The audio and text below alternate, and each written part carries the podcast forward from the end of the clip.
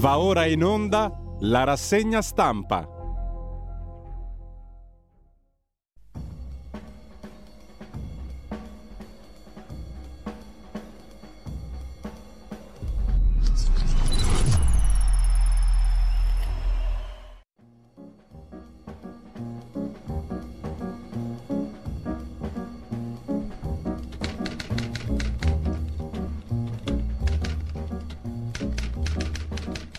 Cordiale buongiorno a tutte le ascoltatrici e a tutti gli ascoltatori da Giulio Cainarca e ben trovati all'appuntamento con la rassegna stampa. Sono le sette e trentadue in questo momento, è lunedì tre aprile. Come sempre vi ricordo radiolibertà punto net, il nostro sito, la pagina Facebook di Radio Libertà, avete sotto mano il palinsesto di giornata. Intanto vediamo come sempre l'agenzia ANSA in apertura sull'Ucraina, Wagner. Conquistata Bakhmut, l'annuncio della brigata Wagner putiniana. Kiev smentisce, l'Ucraina dice no. Prigozhin, il capo della brigata Wagner, annuncia la bandiera russa sventola sul municipio di Bakhmut, la trincea di resistenza ucraina. L'esercito ucraino afferma invece di avere ancora il controllo della cittadina del Donbass. Altra notizia, ucciso il blogger nazionalista Tatarsky. A San Pietroburgo arrestata una ragazza, gli avrebbe regalato una statuetta imbottita di esplosivo. L'esplosione è avvenuta in un bar di Prigozhin in centro, vicino all'università. Almeno trenta i feriti, un attentato contro un nazionalista russo. I conservatori scalzano Marin, è la terza notizia che viene dalla Finlandia, dove c'è stato un boom dell'ultradestra. Orpo, il vincitore di centrodestra, promette austerità alla Premier, non basta la popolarità, a Sanna Marin vince, stravince, anzi sommando anche il partito di destra di Ricca Purra, stravince la destra. In Bulgaria testa a testa, liberali conservatori, si ripropone il rebus sulla maggioranza e sul governo, ma l'affluenza è ai minimi. Non si può più dire affluenza bulgara, anzi si può dire, ma nel senso esattamente contrario a quanto non si dicesse fino, fino a poco tempo fa. L'affluenza è risultata intorno al venticinque per cento, molto lontana dall'affluenza bulgara dei bei tempi andati, mentre in Serie A il Milan perfetto, batte quattro a zero il Napoli. Il ministro Lollobrigida interviene al Vinitaly parlando dei flussi di migranti, lavorare sui campi e non sul divano col reddito di cittadinanza, è la simpatica battuta del ministro per l'agricoltura e per il Made in Italy. Plebiscito a Parigi, no al novanta per cento ai monopattini a noleggio. Se il comune di Parigi seguirà le indicazioni dei votanti, lo stop ai monopattini a noleggio, che hanno scassato non poco le scatole anche ai parigini, scatterà a settembre. Trump verso l'udienza, nuovi guai sulle carte top secret. Il ministro degli esteri degli Stati Uniti, il segretario di Stato Blinken, si rivolge al ministro degli esteri russo Lavrov. Inaccettabile la detenzione del reporter statunitense del Wall Street Journal. Il segretario di Stato degli Stati Uniti chiede l'immediato rilascio del giornalista americano fermato a Mosca nei giorni scorsi perché ritenuto una spia. E poi c'è la questione del P N R R in Italia, è corsa contro il tempo per le modifiche e le scadenze. La cronaca nera, un diciassettenne trovato morto in un capannone nel napoletano, si sarebbe arrampicato sul tetto ma un pannello ha ceduto. E poi maltempo, allerta arancione in Calabria e Sicilia, protezione civile, venti forti in diverse regioni, fa sapere appunto la protezione civile da Milano. Beppe Sala, in vista del venticinque aprile, il sindaco di Milano, dice: combatterò contro le omissioni della nostra storia, niente po' po' di meno, ben oltre i limiti dell'amministrazione locale di quella cittadina di periferia che è Milano. No alla rimozione dell'ignominia del fascismo, dice il sindaco di Milano Sala. Questo è un governo che ci vuole riportare indietro. Per fortuna che il sindaco Sala annuncia di voler combattere contro le omissioni della nostra storia, non la storia milanese, la storia d'Italia, la storia universale, la storia del mondo. Mattarella inaugura Pizza Out a Monza, tutti possano realizzarsi. L'inaugurazione della seconda pizzeria con lavoratori autistici. L'auspicio del capo dello Stato è tutti possano realizzarsi, anche naturalmente le persone autistiche. Un cameriere suona l'inno alla gioia per compiacere l'Europa, Mattarella mangia una pizza, articolo uno. C'è anche il cantante Elio insieme al figlio Dante, Elio delle storie tese. Si vota in Friuli Venezia Giulia, anche qui l'affluenza è in calo, più o meno un po' sopra i livelli bulgari, ma si vota anche oggi. Aperti i seggi per le elezioni regionali, si vota anche oggi fino alle quindici. L'affluenza lo vediamo subito dal sito del Friuli Venezia Giulia, l'affluenza alle ventitré di ieri sera, un po' sopra la Bulgaria, diciamo al trenta, trentaquattro, trentotto per cento a Udine, trentatré Tolmezzo, eccetera eccetera, Pordenone trentacinque. Ma si vota anche oggi, giusto appunto, fino alle quindici. E infine, cosa c'è ancora da segnalare? Niente sull'agenzia ANSA, per cui andiamo a dare una notizia che forse avete già visto. Strage di Erba, lo speciale delle Iene, se non l'avete visto sul sito delle Iene, Italia uno, potete rivederlo, sono tre ore e quaranta minuti di eh, riassunto del, di quello che forse avete già parzialmente conosciuto, più le novità introdotte da un panel di esperti scientifici di straordinaria importanza che ha lavorato per conto degli avvocati della difesa a corroborare eh, la quantità enorme di motivi per cui si è, c'è da ritenere che questo sia un caso di ingiustizia esemplare. Non a caso titolava il suo speciale Le Iene ieri: scommettiamo che Rosa e Olindo sono innocenti. E c'è proprio da scommettere, una scommessa molto facile a dire il vero, mettendo insieme tutti quanti gli elementi e le novità portate da una serie di esperti, di scienziati, di medici straordinariamente rilevante. Alla fine ci sarà una revisione, una richiesta di revisione da parte degli avvocati difensori, il professor Nico D'Ascola, Fabio Schembri e Luisa Bordeaux, e vedremo mh, di commentare mano a mano tutti i punti. Intanto lo speciale delle Iene dedicato alla strage di Erba lo riprende naturalmente anche Edoardo Montolli sul suo fronte del blog punto it. Edoardo Montolli che è stato fondamentale con Felice Manti fin dalle prime Fin dai primi tempi, eh, ancor prima che la vicenda giudiziaria si chiudesse in tre gradi di giudizio. Da un punto di vista puramente formale è stato fondamentale Edoardo Montolli con Felice Manti. Hanno scritto Il Grande Abbaglio, una controinchiesta sulla strage di Erba, che potete trovare anche aggiornata facilmente online. Un speciale delle Iene, appunto, andato in onda ieri, ha illustrato anche le nuove prove che la difesa metterà nella richiesta di revisione del processo, con le diverse scoperte dei giornalisti Edoardo Montolli e Felice Manti.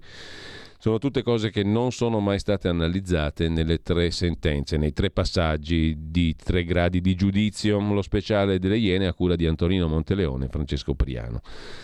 Andate sul sito delle Iene, lo trovate facilmente, perché Inside, appunto, lo speciale di ieri, dura tre ore e quaranta e c'è veramente la possibilità di farsi un'idea su quello che non torna. Niente praticamente torna in questa vicenda giudiziaria. Intanto lasciamo la questione e andiamo a vedere un po' le notizie del giorno. Dicevamo del P N R R, sull'agenzia Agi c'è l'allarme di Ambrosetti, dal workshop in corso a Cernobbio, eh, sul P N R R completato solo l'uno per cento dei progetti. È emerso appunto a Cernobbio dallo studio Ambrosetti che anche solo il sei per cento dei finanziamenti è stato speso. Il ministro dell'economia Giorgetti dice allo studio un provvedimento per migliorare l'efficienza della pubblica amministrazione, e il commissario europeo, l'ex premier del P D Gentiloni, dice vedo la buona volontà del governo. Comunque dal piano nazionale di ripresa, del piano nazionale di ripresa e resilienza, il P N R R, solo il sei per cento dei finanziamenti è stato speso e soltanto l'uno per cento dei progetti è stato completato.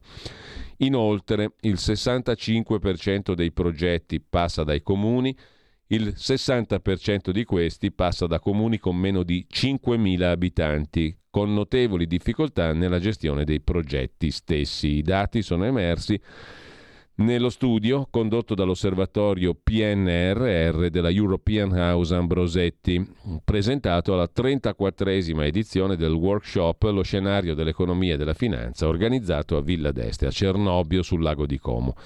L'indagine è iniziata nell'aprile del ventuno ed è proseguita per monitorare a due anni dall'avvio l'implementazione del P N R R.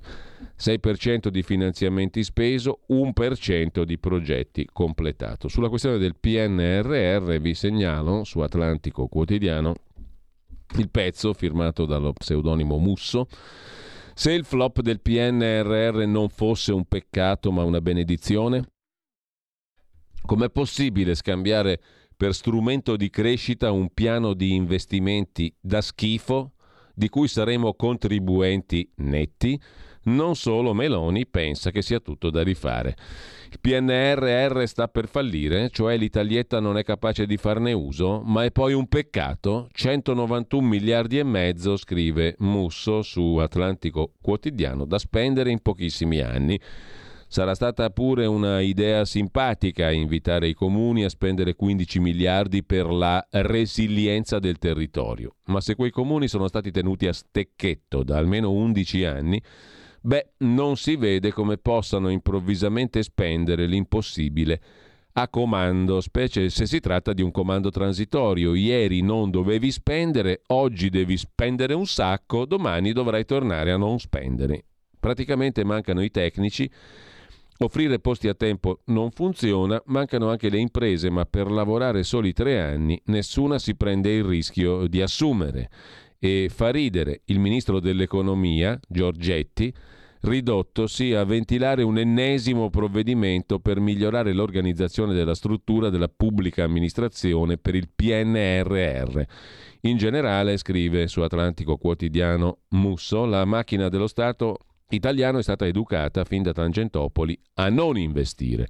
Soltanto un ingenuo poteva immaginare che potesse improvvisamente mettersi a investire. centonovantuno miliardi e mezzo poi di P N R R da spendere in gretinate. La voce più grossa sono i cinquantanove virgola quarantasei miliardi di rivoluzione verde e transizione ecologica. Per esempio il rafforzamento della mobilità ciclistica, che sta all'incremento del prodotto interno lordo come la proverbiale buca nella sabbia di Keynes. Oppure sviluppo infrastrutturale e ricarica elettrica, la quale manifestamente non sta in piedi, nonché sviluppo biometano, senza che nessuno si domandi perché dovremmo incentivare una fonte energetica più cara di quelle delle economie libere dall'Unione Europea e nostre concorrenti, cioè nuovi costi strutturali che ridurranno la futura crescita del P I L.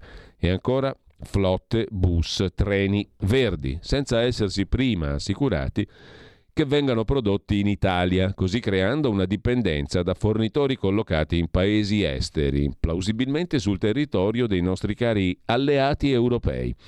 E ancora quindici miliardi e trecentosessanta milioni in efficienza energetica degli edifici, come se a Messina facesse il freddo di Helsinger. E ancora altri soldi per la promozione dei campi offshore innovativi, come se sul Tirreno soffiasse il vento del Mar del Nord. Come diavolo abbiano fatto fior di economisti a scambiare questa mangiatoia per uno strumento di crescita strutturale lo sa soltanto Dio. centonovantuno miliardi e mezzo, dei quali centoventidue miliardi e seicento milioni sotto forma di prestiti, certamente da rimborsare, i restanti sessantotto virgola nove sotto forma di sovvenzioni, inizialmente detti a fondo perduto, in effetti anch'essi da rimborsare con contributi futuri all'Unione Europea.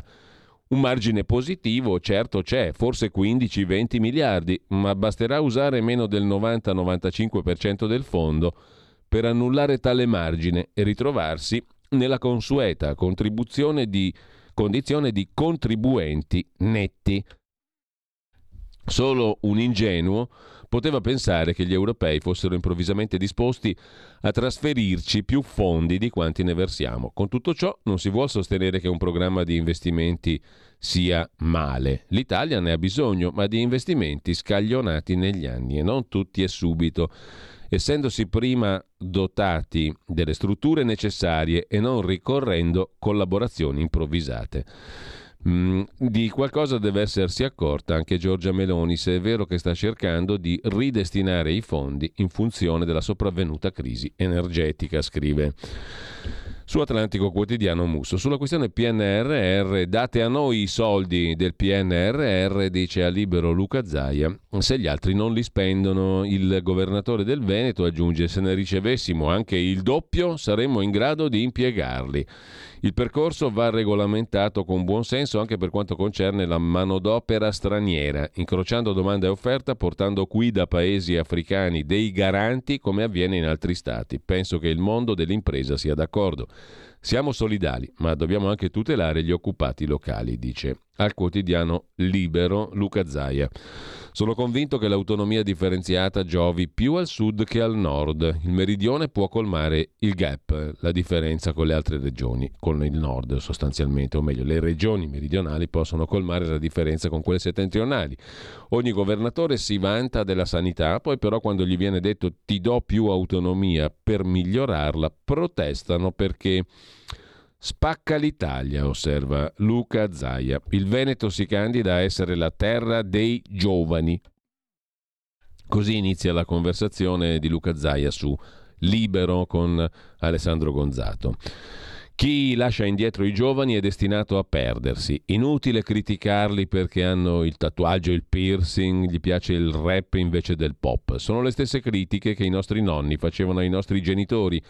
Voglio che tutte le leggi approvate dal Consiglio regionale del Veneto siano young friendly, cioè amiche dei giovani. Le do qualche dato, dice ancora Zaia. Stiamo parlando di una regione, il Veneto, che si avvicina ai duecento miliardi di P I L. L'indicatore di febbraio dice più dodicimilasettecento occupati. duemiladiciotto è la statistica migliore dal duemiladiciotto. Il nostro vero problema è paradossale, è che mancano lavoratori. Le aziende vorrebbero assumerne di più. Siamo in piena espansione. Serve manodopera straniera? Innanzitutto bisogna difendere il mercato interno. Chi un impiego ce l'ha già.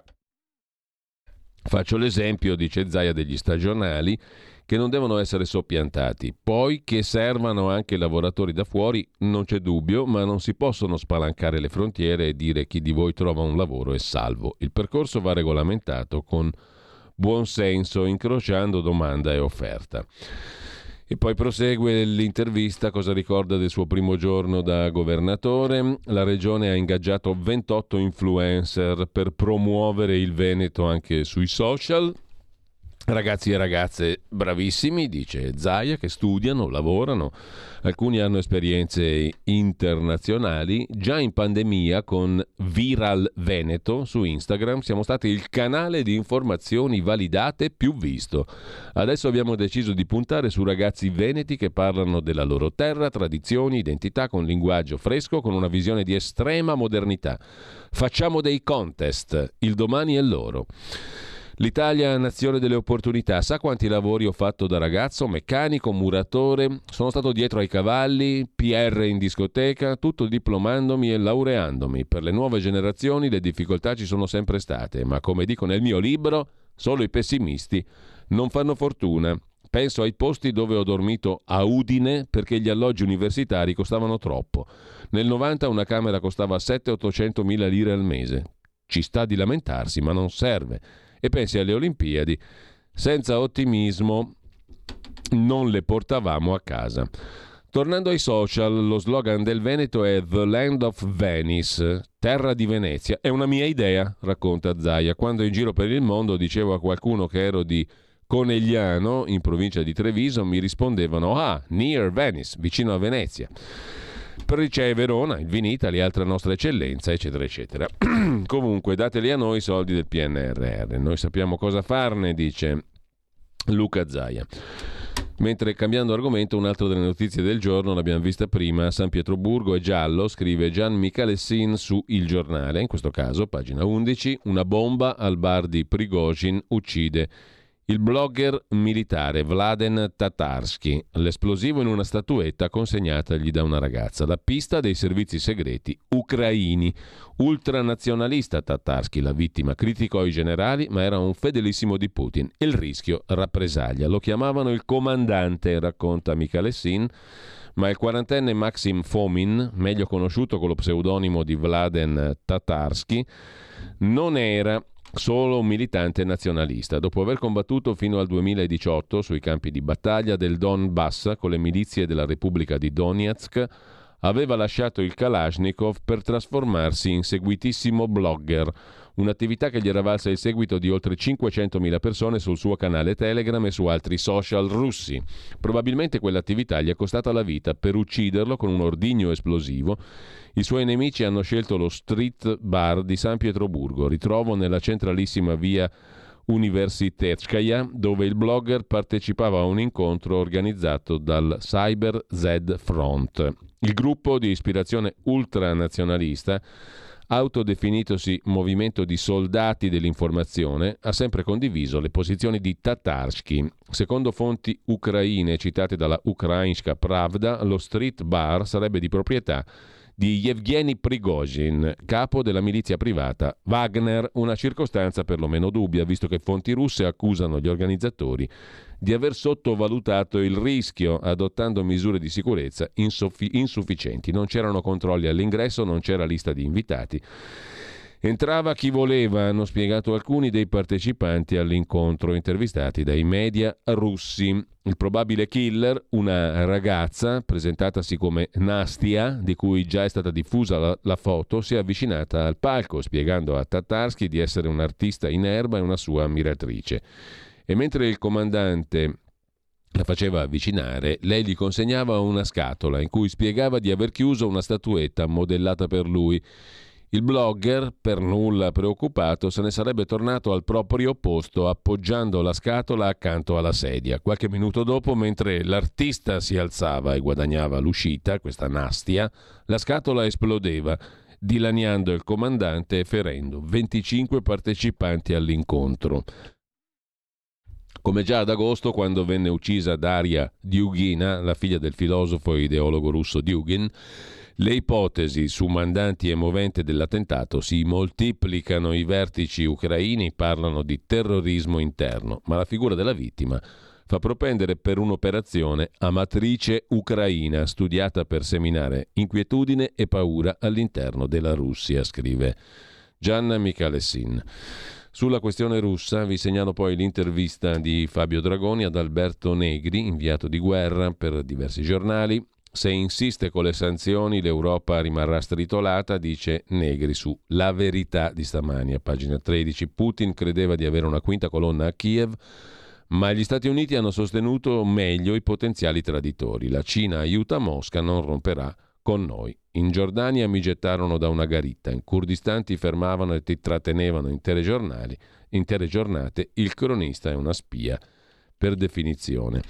A proposito ancora di Ucraina, vi segnalo sul sussidiario punto net una conversazione con Giuliano Noci, prorettore del polo territoriale cinese del Politecnico di Milano, che spiega su il sussidiario punto net il ruolo che la Cina ricopre a livello mondiale. Litio, Ucraina, esportazioni. Ecco quello che non sapremo. Il sei aprile von der Leyen e Macron incontreranno Xi Jinping, un rapporto strategico che vede l'Unione Europea sfavorita e alla mercé di scelte sbagliate. In questi giorni osserviamo un fatto simbolico divenuto strutturale, cioè la Cina dà le carte come le danno gli Stati Uniti a livello globale, una cosa che fino a sei mesi fa non era scontata. In questi giorni abbiamo il primo ministro spagnolo, Sanchez, che va a Pechino.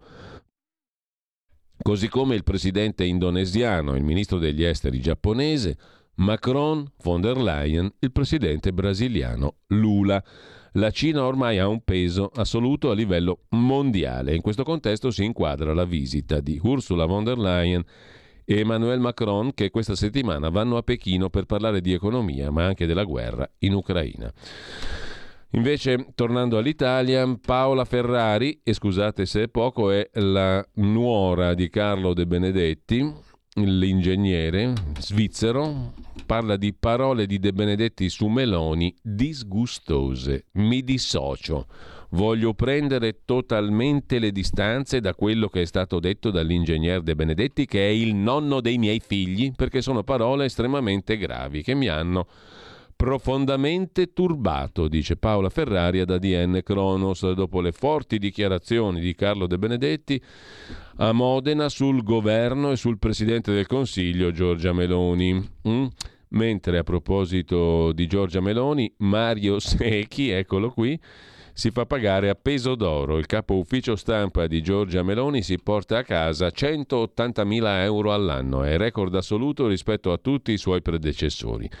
L'ex portacroce di Matteo Renzi a Palazzo Chigi, scrive Dagospia, Filippo Sensi guadagnava centosessantanovemila euro all'anno, più o meno la stessa cifra di Tarocco Casilino, che era il portavoce Rocco Casalino di mm, Giuseppe Conte. Dopo la figura di Palta della conferenza stampa a Cutro e la scenetta della Meloni a Piazza del Popolo a bordo di un jet militare, il mega stipendio dell'ex direttore dell'A G I, Mario Secchi, da cosa è giustificato? Si domanda Dagospia, mm, mentre anche il premier inglese Sunak è accusato di spendere troppo, sotto la lente i suoi viaggi in jet privato che nel giro di poco più di una settimana l'anno scorso, durante il terzo trimestre, sono costati all'erario cinquecentomila sterline, scrive Alberto Ferrigolo sull'A G I, l'agenzia a suo tempo diretta appunto dall'ottimo Mario Secchi. A proposito di grandi giornalisti, una clip sempre sull'A G I.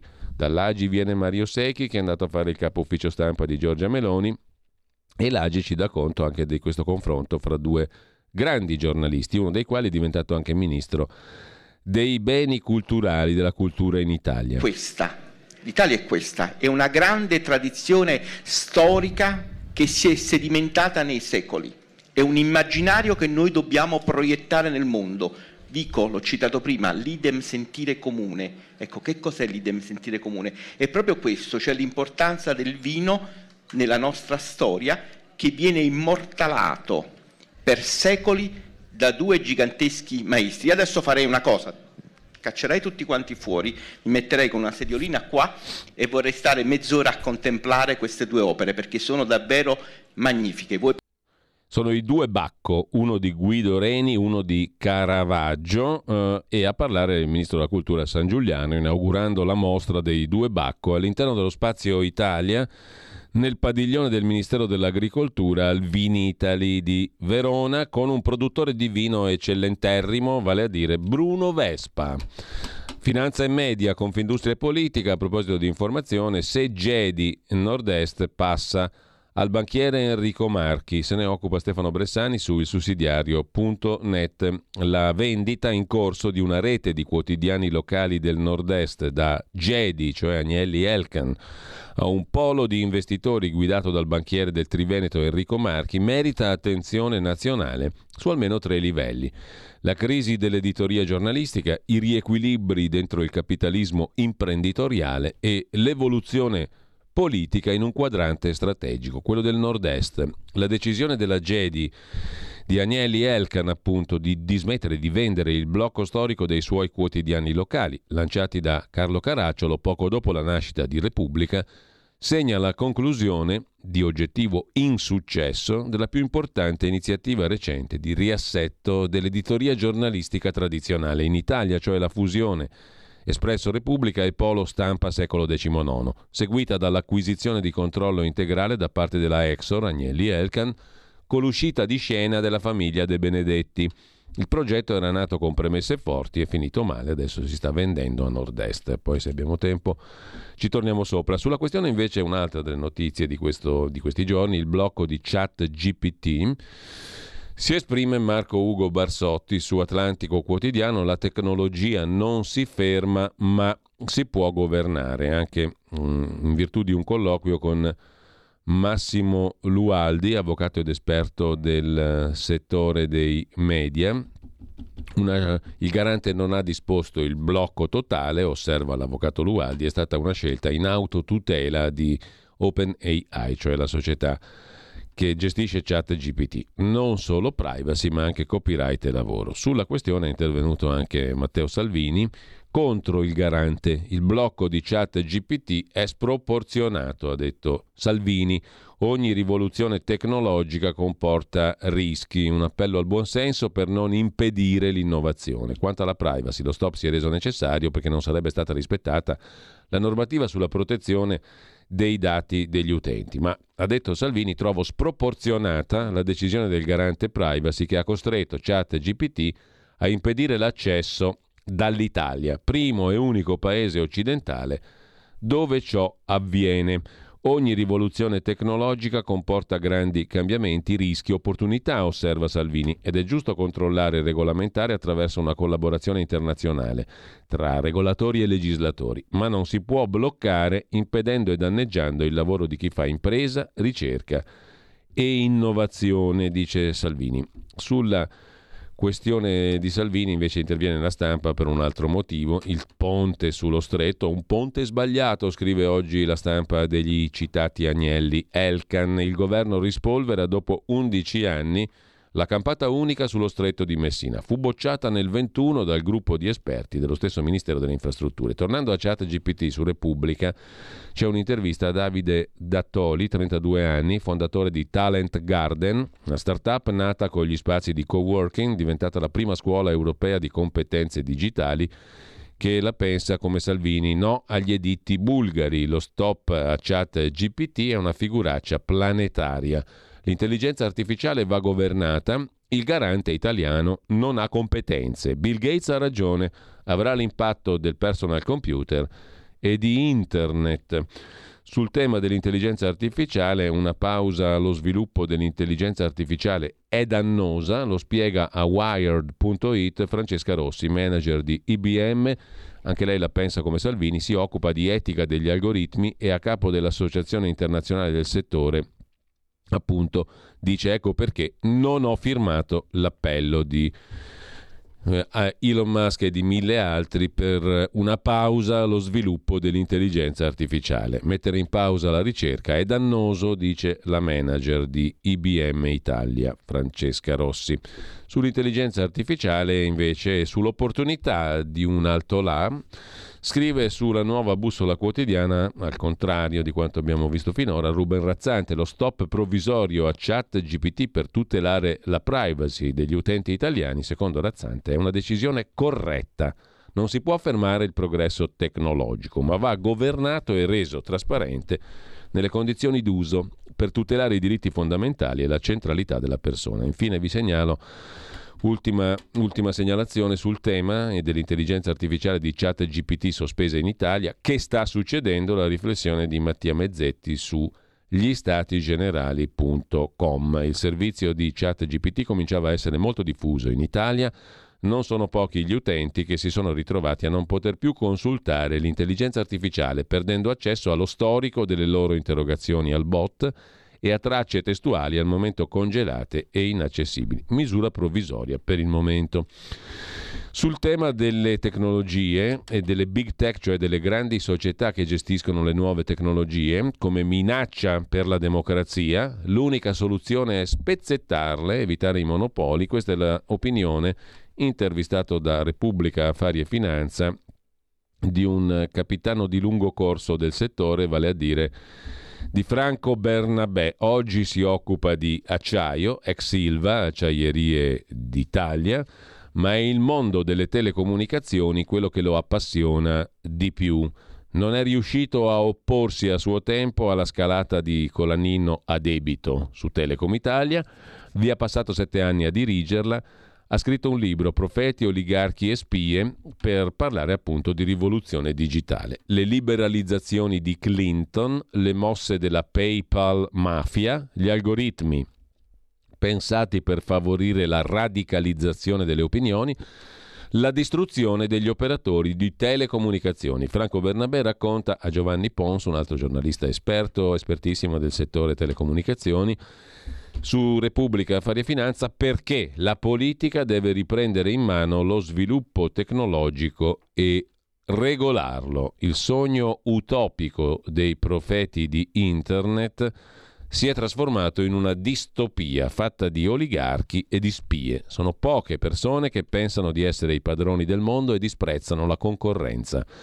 lasciandola ai perdenti. Utilizza un'espressione forte, PayPal mafia, il dottor Bernabè nella sua conversazione con Repubblica eh, Affari e Finanza, a proposito anche delle big tech. Mentre vi segnalo, cambiando completamente argomento e tornando indietro nei secoli, l'ultimo banco, la rubrica di Alessandro D'Avenia in prima pagina sul Corriere della Sera, che appunto a proposito di giovani, ne parlava Zaia, ci fa fare la conoscenza a modo suo di un ragazzaccio, un giovane che morì a ventisei anni, forse avvelenato, ma fece in tempo a rivoluzionare l'arte. Non siamo nei pressi del Vinitaly e delle considerazioni del ministro della cultura, ma siamo nei pressi di Tommaso Tommasaccio, detto Masaccio appunto.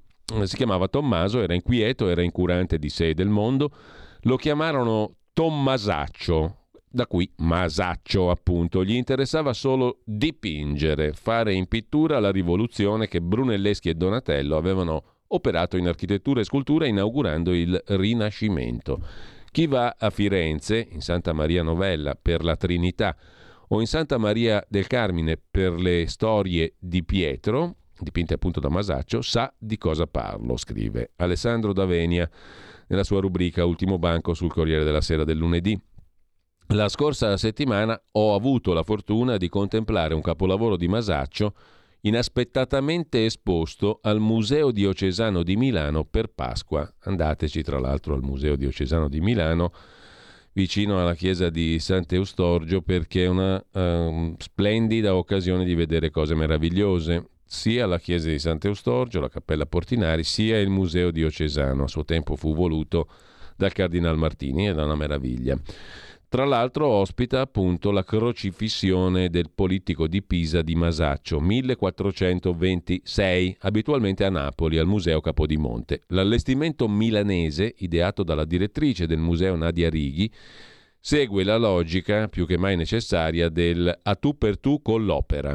Vi si arriva davanti passo passo, con le informazioni e il silenzio indispensabili per ricevere il dono che ogni capolavoro può offrirci, se gli diamo lo spazio-tempo di accadere in noi e non fuori di noi, fotografandolo e andando avanti.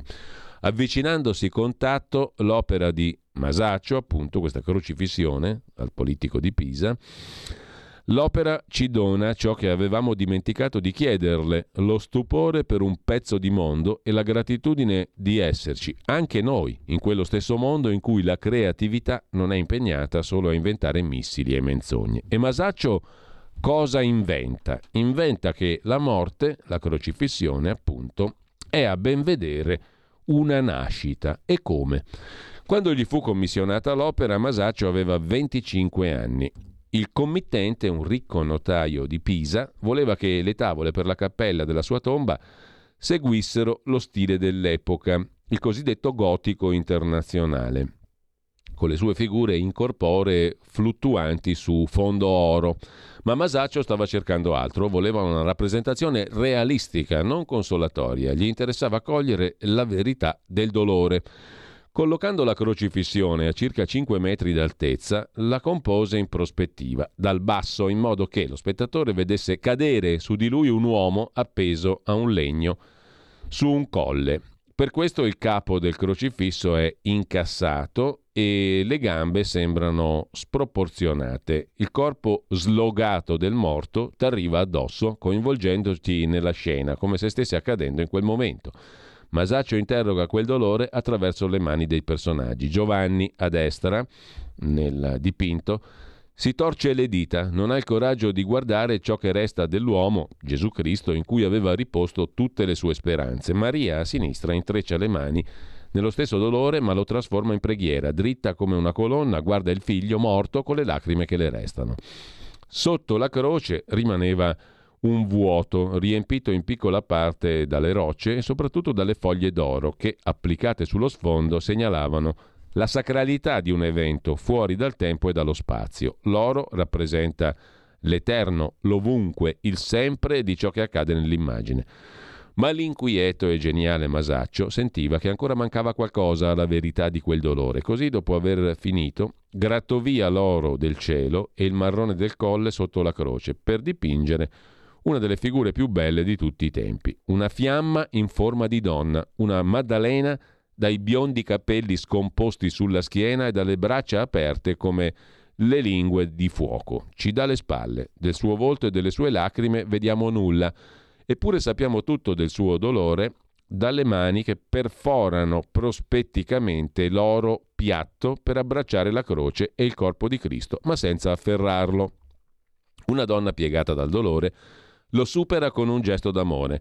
Infatti le sue mani non trattengono il morto, ma lo lanciano verso quel cielo d'oro, l'ovunque e il sempre in cui siamo immersi, tutti e ciascuno di fronte alla morte. Quella donna apre un buco dove c'era solo un muro. La morte diventa un passaggio. E come? Sopra la croce c'era il cartello con la scritta INRI, Gesù Nazareno, re dei Giudei. I restauri di metà Novecento hanno rivelato che il rettangolo era stato maldestramente sovrapposto da qualcuno su ciò che Masaccio aveva dipinto in origine, cioè un albero che fiorisce sopra la croce. È infatti Maddalena che nel racconto evangelico la mattina di Pasqua vede per prima Cristo vivo dopo averlo scambiato per il giardiniere del terreno dove si trovava il sepolcro. Quando lui la chiama per nome, lei riconosce l'uomo che anni prima l'aveva tirata fuori dalla sua disperazione e che lei aveva seguito ovunque fino alla tragica morte, senza scappare come i suoi discepoli. Masaccio vede in quella morte una nascita e da qui alla fine della croce sopra la testa di Cristo l'albero. l'albero con tutte le sue verdi foglie. Dunque è un seme Cristo che morendo dà frutto e mostra una volta per tutte che l'amore assoluto esiste, nessuna violenza o male possono distruggerlo. Crederlo è affidato all'azione di ciascuno nella condizione in cui si trova oggi. Infatti la mattina di Pasqua a Gerusalemme Gesù affida proprio a Maddalena, una donna, il compito di annunciare agli uomini che è vivo e possono aspettarlo in Galilea, cioè il luogo dove si svolgeva la loro vita prima di iniziare l'avventura con lui. La vita nuova non è altrove, ma proprio dove viviamo e lavoriamo tutti i giorni. La resurrezione non è una magia consolatoria che ci sottrae alle fatiche del quotidiano, ma energia che genera forze creative per affrontare quelle fatiche. Il quadro, che nella crocifissione nasconde una resurrezione, sparito a fine Cinquecento e riapparso a inizio Novecento, venduto a poche lire dal proprietario in ristrettezze, mostra il talento di un pittore venticinquenne, Masaccio, passato alla storia con un soprannome dispregiativo, Tommasaccio. Quel ragazzaccio, per afferrare la verità, fece ciò che sapeva fare meglio, dipingere il dolore in forma di mani, l'amore in forma di fiamma, la violenza in forma di croce, la resurrezione in forma di seme che dà il frutto, l'albero che viene generato sopra la croce, sopra la testa di Cristo. Il nostro talento, conclude Alessandro D'Avenia dopo questa bellissima lettura della crocifissione del Masaccio che si può vedere a Milano in questo periodo pasquale al Museo Diocesano, il nostro talento è la parte di noi destinata al mondo, ma se non lo scopriamo e mettiamo in gioco, di noi non resterà nulla, perché il talento è l'amore che ci è già stato dato, ma che sta a noi decidere se girare al mondo, vincendo la paura di non averlo e la pigrizia di non giocarselo. Di Tommaso, di Ser Giovanni, di Mone, dei Cassai, in arte Masaccio, resta infatti ciò che ha fatto di e con questo amore in soli ventisei anni di vita. Buona Pasqua di resurrezione del vostro talento, cioè del modo in cui potete amarvi e amare meglio, conclude Alessandro D'Avenia nella sua rubrica di oggi sul Corriere della Sera, come tutti i lunedì, l'ultimo banco, oggi dedicata a un ragazzaccio, questo straordinario pittore che fu Masaccio, giusto appunto, a Milano.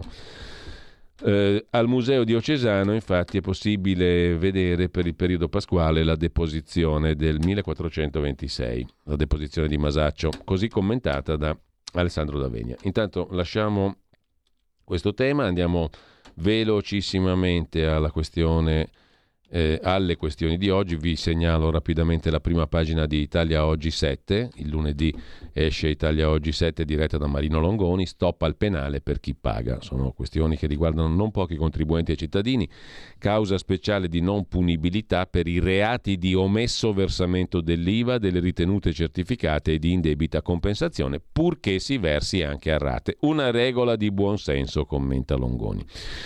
Per la politica politicante invece due pagine del Corriere della Sera sul sindaco di Milano Sala, che avendo già risolto tutti i problemi della sua città si permette di voler risolvere i problemi della storia, quella con la S maiuscola.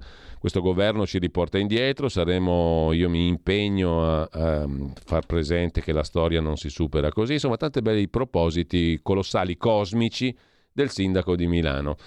Questo governo ci riporta indietro, dice Sala sul caso delle parole di La Russa, e anche Fazzolari, sottosegretario alla presidenza del Consiglio, ammette che La Russa ha pronunciato parole sbagliate sulla questione dell'attentato di Via Rasella e poi successivamente della strage della, delle fosse ardeatine. Quasi quindicimila firme per le dimissioni. Intanto l'assessore in Veneto Roberto Marcato attacca gli alleati e Meloni chiama Zaia. Vogliono più posti col cazzo, ha detto Roberto Marcato, segue la telefonata di Meloni a Zaia, eccetera, eccetera. Tutti a posto, tutti bene. Eh, Marcello Pera, ottanta anni, professore di filosofia, ex P S I, poi senatore con Forza Italia, infine nel ventidue eletto al Senato con Fratelli d'Italia. Oggi è intervistato da varie testate, sul Corriere della Sera da Antonio Polito. Il passato è un'arma dannosa, ma non si vede ancora l'agenda Meloni sulle riforme. Meloni è due o tre anni avanti e non tutti riescono a starle dietro, dice il professor Pera, senatore Pera. Indugiare nelle revisioni storiche o alzare barriere anacronistiche esaspera gli animi e rafforza gli avversari. Serve un progetto deciso per cambiare il paese, ma la proposta sulla forma di governo è stata superata dall'autonomia. Ineccepibili parole come quelle di Flavio Briatore, mister Twiga, intervistato da Antonello Caporale sul Fatto Quotidiano. Governo del non fare, parolai che la sparano per coprire i problemi, non capiscono il senso delle cose. Sta parlando del governo attuale, Briatore. Col P N R R stiamo per fare una ciclopica figura di merda, dice Briatore. Meloni e compagnia non ne azzeccano una, trovino lavoro e case a chi non li ha. Un Briatore incazzato, insomma, col governo Meloni. Mentre a proposito di interviste, parole, parole, parole, un uomo del fare non perde tempo con le lumache, la carne sintetica, eccetera, la sovranità alimentare. Caro amico, dice Briatore all'amico Antonello Caporale del Fatto Quotidiano che lo intervista, tu mangia come vuoi e io come voglio. Ti metti a perdere tempo col fascismo, Via Rasella, eccetera. Allora a me viene un dubbio che tu non abbia null'altro da fare e da dire.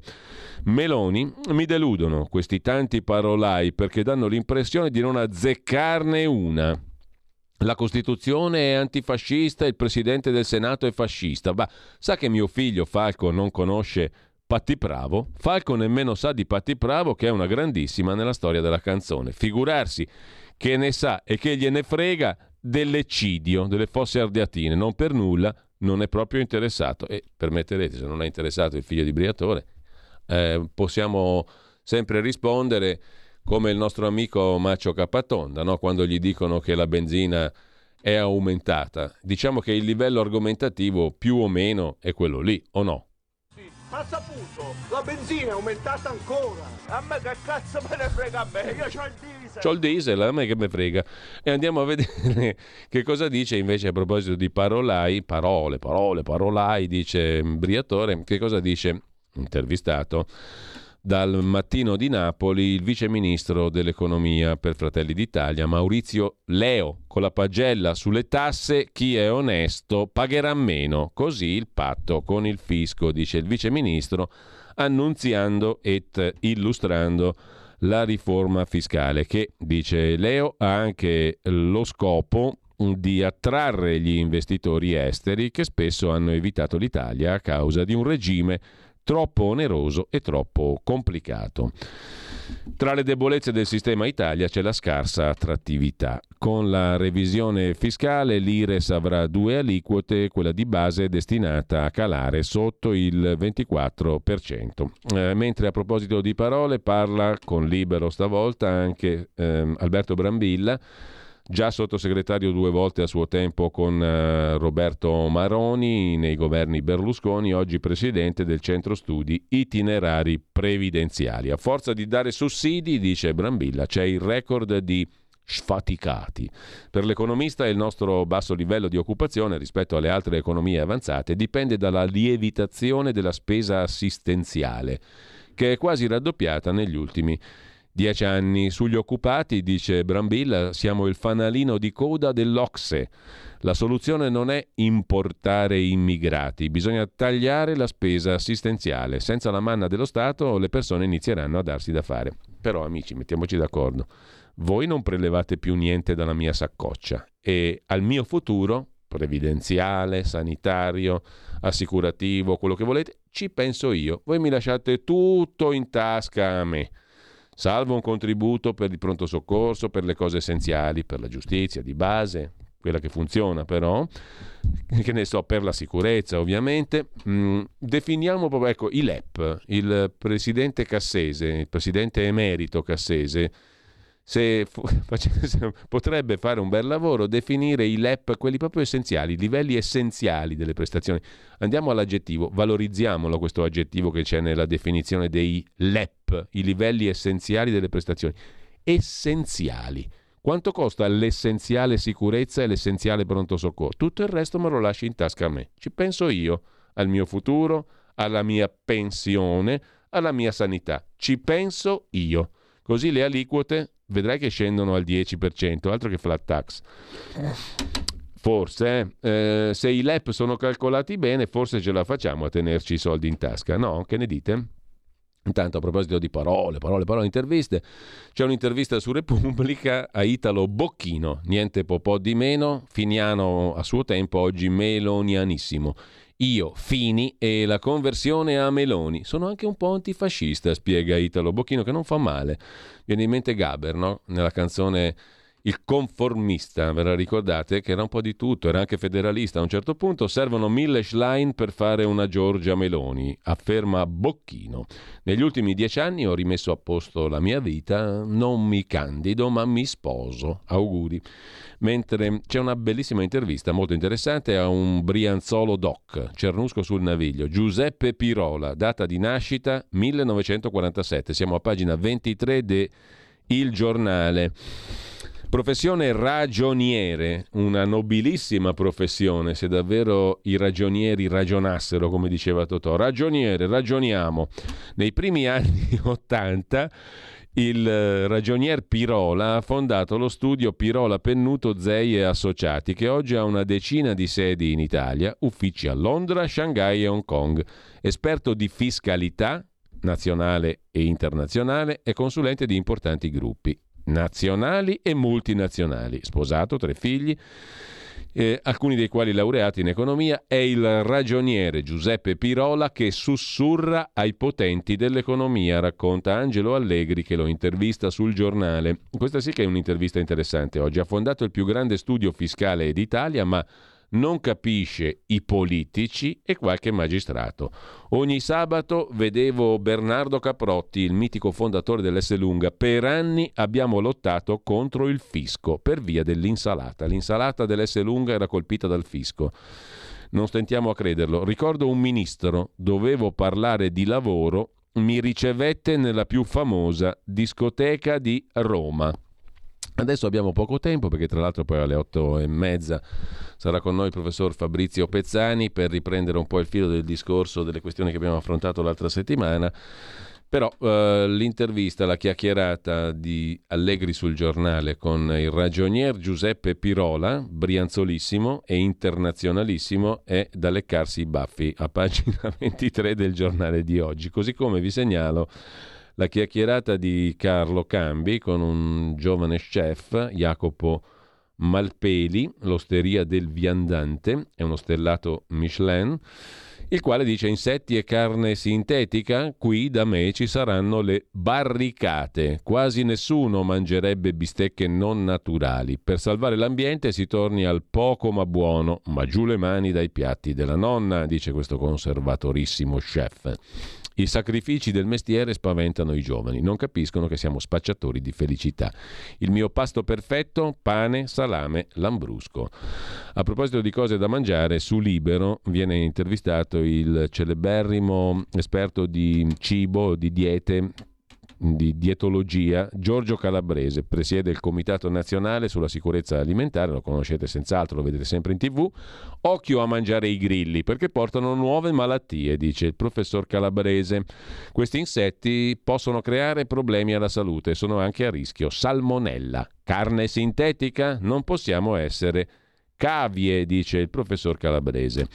Mentre, tornando alla politica, il nuovo Partito Democratico è arte povera, dice il presidente della giunta regionale campana Vincenzo De Luca, che è in trincea contro Ivello. Hanno mezzo commissariato, Ellis Line lo ha mezzo commissariato e lui se ne strafotte perché lui c'ha il diesel. Se rincara la benzina, Vincenzo De Luca va col diesel. Vengo da, una gran, da un grande, glorioso partito, tuttavia morto tra gli applausi. In quel partito c'era, c'erano uomini che si chiamavano Berlinguer, Amendola, Nilde Iotti, un uomo, eh, Terracini. Oggi abbiamo un po' di arte povera tra di noi, rischiamo di morire tra le bandiere al vento, dice De Luca, il quale se ne strafrega, diciamo così, della Schlein.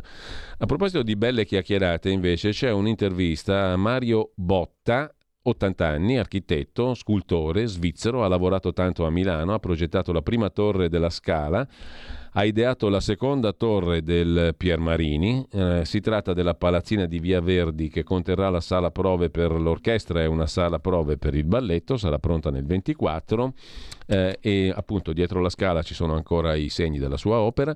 La città degli archistar e del design si è arresa alla globalizzazione, ma guarda un po' che non è tanto contento di come è gestita Milano il celeberrimo architetto Mario Botta, che, che ne dica l'ottimo sindaco di Milano, il quale non ha più niente da fare, eh, ha fatto tutto, Milano è perfetta, non c'è nessun problema da risolvere e se il sindaco Sala, lo ha detto ieri a Lucia Annunziata su Rai tre, si dedicherà al compito di tutelare la storia dai fascisti che sono al governo. La storia è quella con la S maiuscola. Per fortuna che c'è un sindaco come quello di Milano che tutela la storia, che non ci fa dimenticare la storia con la S maiuscola. Gli ottanta anni di Botta, le critiche dell'architetto. Milano è diventata soltanto un'occasione per i fondi e per la finanza. Alla Scala invece omaggiamo i maestri. I grattacieli, i portaluppi e i Gardella guardavano al territorio. Le torri di oggi si ergono come funghi inattesi, cioè come cose boh, senza senso, senza contesto, senza, senza diciamo dialogo con quello che gli sta intorno. Buttate là, dei funghi inattesi. Stupiscono, ok, va bene, vedi il grattacielone, ti stupisci, ma che senso ha quella roba lì? E poi tanta finanza, tanti fondi di investimento. Questa è la bellissima Milano.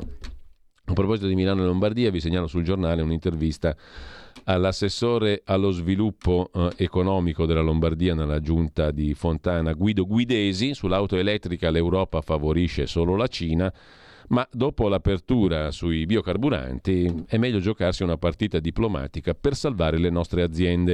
Il centrodestra punti alle europee ventiquattro per cambiare la politica dell'Unione Europea. Biocarburanti, una soluzione che consente di produrre anche motori endotermici. Staremo a vedere. Intanto con questo abbiamo chiuso la rassegna stampa e andiamo a scoprire che cosa ci porta oggi il calendario musicale. Direi che ci porta intanto una commemorazione di Ryuichi Sakamoto, che è defunto a settantuno anni e che ha composto anche tante colonne sonore. Era talmente amante della musica mh, che mh, su- ha, ha composto anche le suonerie dei telefonini, e tra le, qua- tra le quali cose tra le quali cose composte, chiedo scusa, Eh, c'era anche la colonna sonora di un film che mh, è consigliabile anche rivedere, Tacchi a spillo di Pedro Almodovar, Tacones lejanos in spagnolo. Siamo nel millenovecentonovantuno, la colonna sonora la compose appunto Ryuichi Sakamoto, defunto l'altro giorno.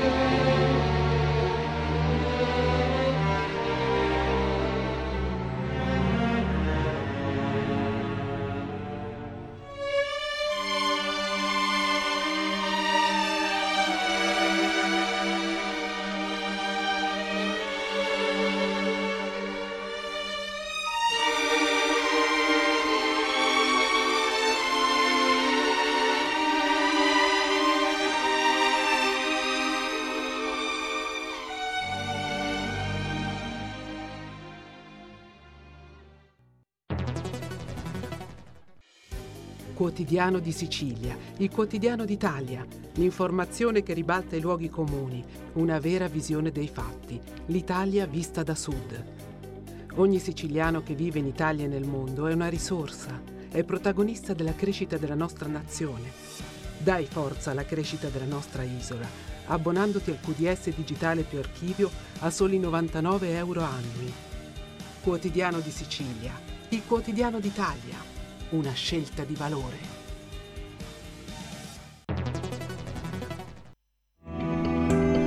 Il meteo punto it presenta le previsioni del giorno. Tempo in peggioramento per l'azione di un vortice ciclonico in ingresso sul nostro paese. Nel corso del pomeriggio rovesci e temporali si faranno via via più diffusi, in particolare al centro-sud, dove localmente potrebbero risultare anche di moderata intensità. Meglio al nord, salvo per qualche disturbo, soprattutto sulla Romagna e sui settori meridionali del Veneto. In serata e nella prossima notte, maltempo sul medio versante adriatico e al sud, con precipitazioni ancora diffuse, possibili anche su ovest Emilia e Liguria di Levante. Per ora è tutto da il meteo punto it, dove il fa la differenza anche nella nostra app. Un saluto da Lorenzo Tedici. Avete ascoltato le previsioni del giorno. Porta con te ovunque Radio Libertà. Scarica la app per smartphone o tablet dal tuo store o dal sito radio libertà punto net. Cosa aspetti? Abbiamo visto gli articoli principali del giorno, le questioni del giorno. Come vi dicevo poco fa, in chiusura di rassegna stampa, abbiamo la possibilità adesso di eh, ritornare su alcuni dei temi dei quali avevamo già parlato l'altra settimana con il professor eh, Fabrizio Pezzani, che dovrebbe già essere in collegamento con noi. Abbiamo sì, parlato sì, prima. Professore, buongiorno e grazie innanzitutto. No? Allora, abbiamo citato stamattina, permettimi una divagazione, eh, il, l'intervista, molto interessante peraltro, molto bella, a quello che mh, è un ragioniere, un ragioniere importante perché sussurra i potenti dell'economia. Il ragionier Pirola, per la precisione, Giuseppe Pirola, nato a Cernusco sul Naviglio, ha scritto un libro intitolato appunto Il ragioniere. Tutti conoscono Pirola, no? Il cognome Pirola qualcosa ha a che fare con, con questo grande studio fiscale, forse uno dei più importanti d'Italia, eh, che continua però a settantacinque anni a non capire i politici e a non capire molto spesso i magistrati, che sono comunque protagonisti in questa nostra bella Italia. Perché cito il ragioniere? Perché tu sei stato anche docente di ragioneria, no? Generale applicata, certo, e, e di contabilità, certo, e di analisi dei costi. E il mestiere del ragioniere, secondo me, eh, ti ha permesso poi di diventare anche filosofo, no? Eh, lasciami dire, certo. lasciami usare questa parola grossa, perché se non conosci la realtà poi è difficile ragionarci sopra, no? Quindi bisogna partire dall'a bi ci. È importante l'università, la tua Bocconi, se, senz'altro, diciamo, però è importante anche partire dal, dall'a bi ci, appunto, e dall'analisi analisi della realtà, che è quella che fa il ragioniere. Poi eh, oltre a questo tu hai scritto articoli, continui a scriverli, eh, su, cercando di riflettere sulla realtà, però la realtà prima bisogna conoscerla, cioè fare i conti della serva non è così sbagliato, no? Mi viene da dire eh, è così. Eh, de- de- detto così en passant, eh, il che poi ti permette anche di fare ragionamenti più generali nei tuoi articoli e nei tuoi libri. Voglio citarne uno, un paio così, giusto per Per ricordarlo a chi ci ascolta, Il futuro nelle radici, credo che sia la, sia la tua ultima pubblicazione per Egea, sì, e prima ancora Umano, poco umano, ripubblicato nel diciotto, eh, riflessioni su moneta, finanza e macrousura. Mm, è tutta un'altra storia, ritornare all'uomo e all'economia reale, un altro libro del quale avevamo parlato a suo tempo, ma poi è facile andarli a recuperare anche online. Li volevo citare giusto però per dire che, perdonami se l'ho fatta un po' lunga, se non conosci appunto la realtà, se non fai un po' il ragioniere in senso buono, i numeri, perché parlare di economia eh, è tanto bello, ma si rischia di diventare un po' come gli sciamani e gli stregoni, no? Invece se uno è partito dal reale, poi magari ci può ragionare sopra con più frutto, che è quello che stiamo cercando anche di fare, che stai facendo anche su, da ultimo, il sussidiario punto net, che è una testata che spesso entra nella nostra rassegna stampa. Tu sul sussidiario stai pubblicando una serie di articoli, finora sono due se non sbaglio, sulla questione dei rapporti tra finanza e politica.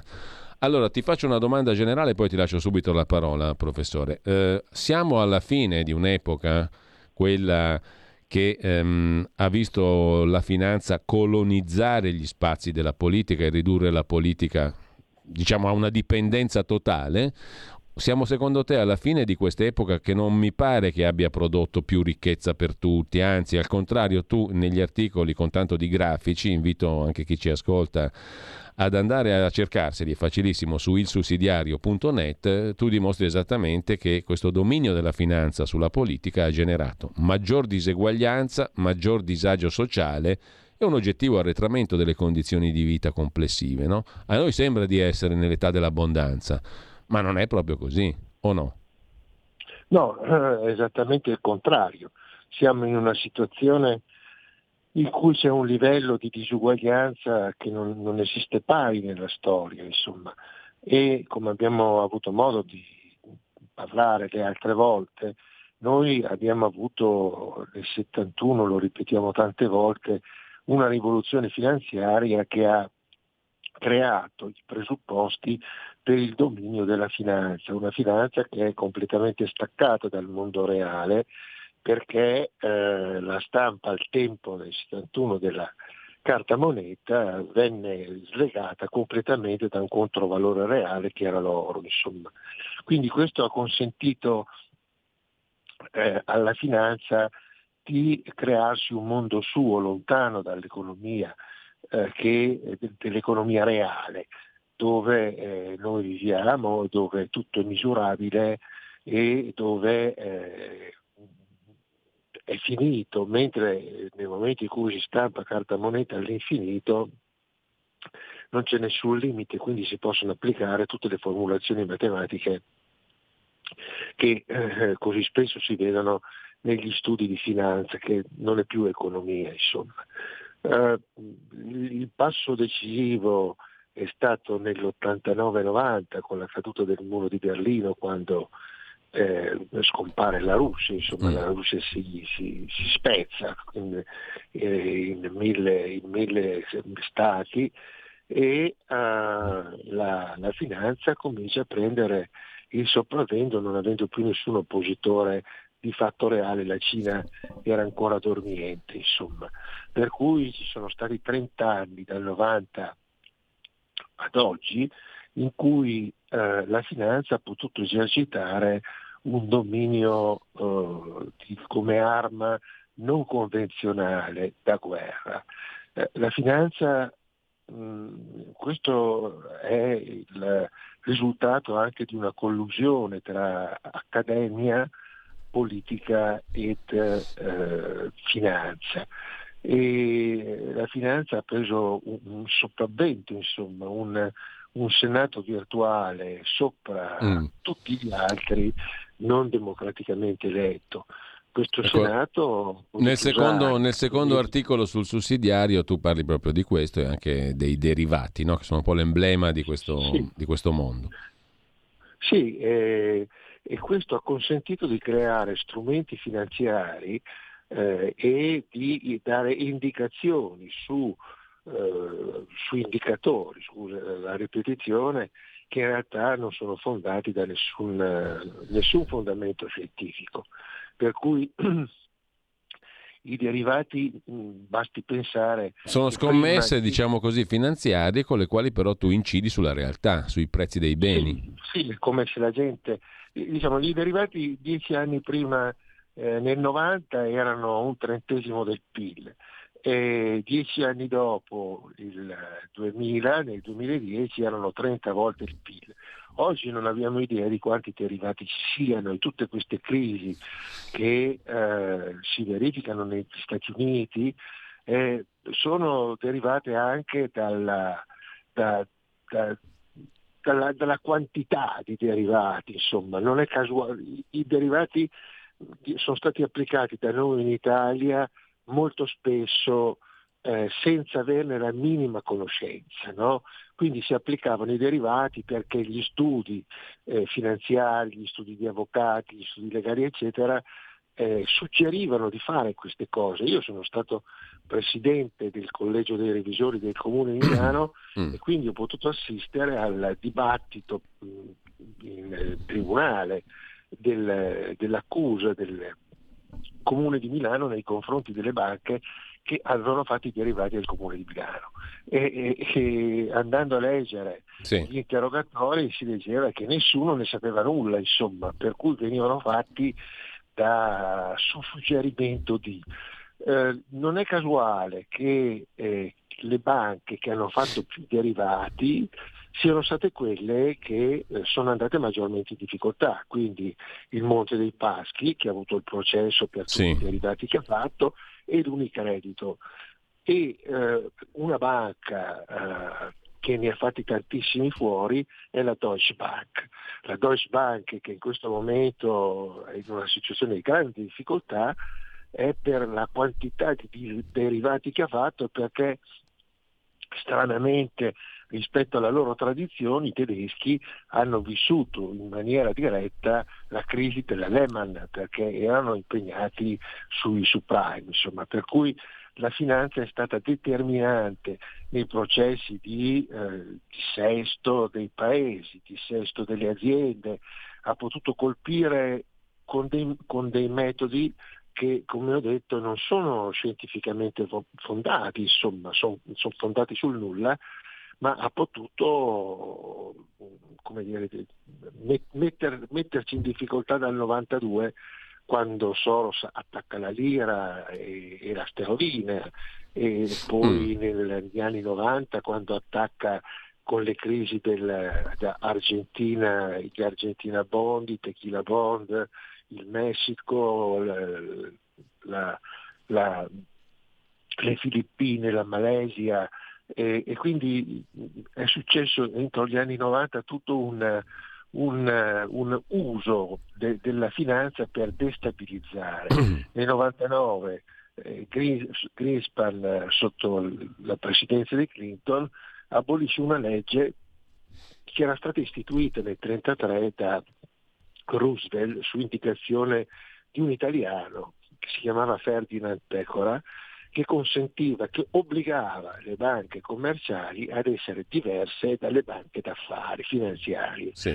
Nel novantanove Greenspan abolisce questa, questa legge, che si chiamava Glass-Steagall Act, e consente alle banche finanziarie di entrare nel recinto delle pecore e, e, e le fa fuori, insomma, no? Per cui questa finanza, che di per sé la finanza non è un fatto negativo, è come qualsiasi strumento, è una conoscenza strumentale, per cui di per sé non è un bene o un male, ma però è stata usata in modo dispotico e, e criminale, cioè alla fine di quel pezzo che tu arriverai a leggere sul Sussidiario, io introduco l'ipotesi che, avendo fatto un uso non controllato contro, il, contro gli stati, contro i paesi, contro gruppi di persone, sia definibile come un crimine contro l'umanità, secondo la dizione giuridica che ne fa la, lo stesso ordine, insomma. Quindi, eh... ecco, professore, mi viene da chiederti mh, quello che accennavo prima, ma siamo alla fine di quest'epoca secondo te, o dobbiamo attenderci ulteriori e a questo punto pesanti, drammatici sviluppi? Primo. Secondo, eh, uno strumento come quello del governo nazionale è sufficiente? Perché noi abbiamo visto che nel duemilaundici governo Berlusconi, in nome di questa finanza, tra virgolette, allora si chiamava, preso corpo nello spread, però è stato buttato giù, un governo comunque eletto dagli, dai cittadini, dagli elettori. Allora, un governo nazionale eletto democraticamente è sufficiente per far argine e per cambiare rotta? Oppure no, dobbiamo sperare in un federalismo? Perché per paradosso uno potrebbe dire, ma se non ce la fa un governo nazionale, figurati a spezzettare ulteriormente il potere negli enti locali, nelle regioni, eccetera. Però è anche vero che ci sono stati piccolissimi, non solo la Svizzera ma anche altri, che funzionano egregiamente, e forse sono da argine alla globalizzazione di questo genere, no? Alla globalizzazione finanziaria, alla finanza che uccide. Allora, com'è che la mettiamo? Tu come la vedi, visto che sei anche un esperto allora, di federalismo? Ma la, la tua prima domanda esse vedono una fine. Mm. Eh, Lenin diceva che ci sono dei decenni in cui non accade nulla e poi ci sono delle settimane in cui accadono dei decenni. Eh, io credo che siamo arrivati mh, alla fine, nel senso che eh, abbiamo detto anche su queste eh, alla, alla radio in merito allo scontro di civiltà, quindi la civiltà occidentale contro la civiltà del, del resto del, del mondo, quindi stiamo parlando di, del, dei BRICS, stiamo parlando della cooperazione Shanghai, eccetera, e stiamo assistendo al fatto che un crescente numero di paesi, sia africani sia nel Sud America, si avvicinano alla, alla, al, gruppo, al gruppo dei paesi contro uh, contro gli Stati Uniti. Leggevo proprio questa mattina che il Giappone ha dichiarato la sua intenzione di comprare petrolio dalla Russia, quindi eh, non che non possa fare altrimenti, è che lo vuole fare, insomma, no? Quindi stiamo assistendo a una sorta di eh, frazionamento, no? e, e della capacità di, della Cina, de, purtroppo nel bene e nel male, di sapersi conquistare degli alleati, insomma, no? A differenza della politica americana, che è sempre stata basata sulla guerra e si è lasciata dietro macerie e morti, la Cina prosegue in modo estremamente silenzioso, seguendo i dettami di quello che aveva scritto Mao nel famoso libretto rosso. E Mao diceva: voi dovete entrare nei paesi in silenzio, con calma, senza farvi notare, senza creare dei problemi, ma lentamente creando delle reti, aiutando i locali, costruendo delle infrastrutture, costruendo. È quello che ha fatto in Africa, è quello l'accordo. Anche i giornali, qua come tu dicevi, no? Siamo in giornali in cui la, la, la prima pagina è occupata da notizie tutto sommato irrilevanti dal punto di vista eh, storico e, e, e poi dimenticano, per esempio, la scorsa, la scorsa settimana l'accordo fra Brasile e Cina, in cui c'è uno scambio commerciale tra Cina e Brasile nelle valute locali, e qui stiamo parlando di duecento miliardi di scambi commerciali non in dollari. Quindi lentamente si sta creando una situazione per indebolire il dollaro e di, quanto, e di, e di fatto indebolire la, la, la tenuta unipolare degli, degli Stati Uniti, che non può più essere giustificata. Federalismo. Io sono profondamente convinto mm. che il federalismo sia fondamentale in questo Paese, al punto che nel duemilaotto io ho proprio scritto un libro sulla necessità di avviarci verso un federalismo. Il libro era intitolato Il patto di lucidità. Eh, noi siamo in un paese profondamente diverso per storia, per tradizioni, per cultura. Essere governati dagli Asburgo è diverso che essere governati dai Borboni, e eh, il, il modello federale è quello che risponde maggiormente alle esigenze del Paese, perché eh, al momento abbiamo un governo centrale in presenza di un paese che è profondamente diverso, e quindi abbiamo una asimmetria legislativa. E questo è il primo, primo problema che eh, noi dobbiamo affrontare, quindi questo patto di lucidità, che io avevo presentato come un paese a due facce, insomma, no? Una che guarda da una parte e una che guarda dall'altra. Allora, il paese è naturalmente federale, perché non si possono usare i provvedimenti per, per la Lombardia, per, per la Sicilia o per la Puglia, quelli, di, quelli del Piemonte. Quindi questo è fondamentale capirlo, e quindi è necessario un livello di autonomia, perché i bisogni delle singole regioni sono profondamente diversi fra di loro e non possono essere soddisfatti da un governo di tipo centrale, il quale può avere una forma di governo federale come quelli degli Stati Uniti, ma poi le, le varie, i vari stati hanno una legislazione loro, talvolta anche molto diversa dal punto di vista della normativa. Il secondo aspetto è importante, perché noi ci troviamo in una situazione di altissima variabilità, cioè è difficile prevedere che cosa succederà fra una settimana. Sì. Quindi in una situazione di grande variabilità dal punto di vista organizzativo è necessario essere estremamente rapidi nei processi decisionali, cioè ci vuole molta elasticità. Ora, che cosa succede? Che se i processi decisionali avvengono al centro e poi progressivamente vengono delegati fuori, noi stiamo perdendo tempo e si arriva a porre delle soluzioni quando i problemi sono passati.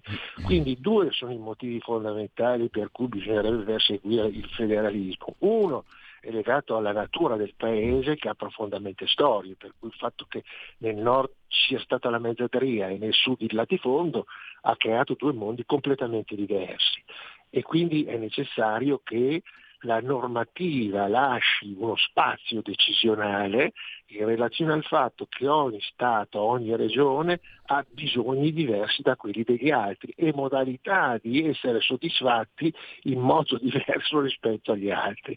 Secondo, in una situazione in cui è necessario prendere decisioni in tempi estremamente Eh, rapidi, è chiaro che il modello decisionale decentrato è quello più funzionale a una situazione, perché può rispondere immediatamente o in tempi molto più rapidi ai bisogni locali rispetto ai bisogni generali. E questi sono i due elementi eh, a quel tempo che avevo scritto sul libro Il patto di lucidità. Il federalismo, a mio parere... Quindi la ricetta è buona ancora oggi, mettiamola così. Ma direi eh, fondamentale. Anche se non, non abbiamo, anche se non l'abbiamo vista neanche da lontano la sua applicazione, no?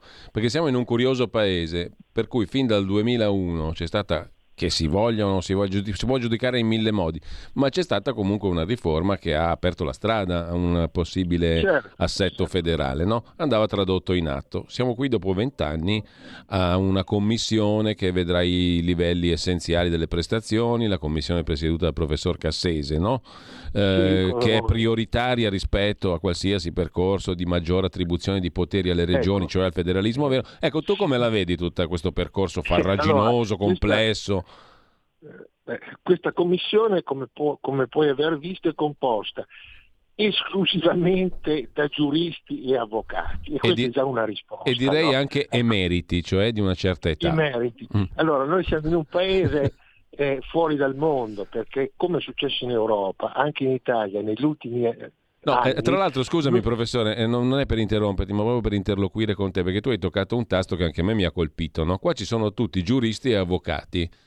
Ma insomma stiamo parlando di una materia che invece avrebbe a che fare anche con i conti, con i numeri, con la realtà. Con, con l'economia, col, avrebbe a che fare con l'economia in una fase dove il problema prioritario non è come legiferare nelle autonomie, ma come ridurre i costi, come ridurre l'indebitamento. Eh, il giurista. Allora sono anni, noi siamo un paese, come si diceva, che è la culla del diritto. Va bene? Fuori che oggi questo diritto è la tomba di questo paese. Siamo in un paese che ha duecentomila norme, la Francia ne ha cinquemila, la Germania ne ha settemila. Noi ogni volta che esce c'è un problema, che cosa facciamo? Come questa commissione, cosa facciamo?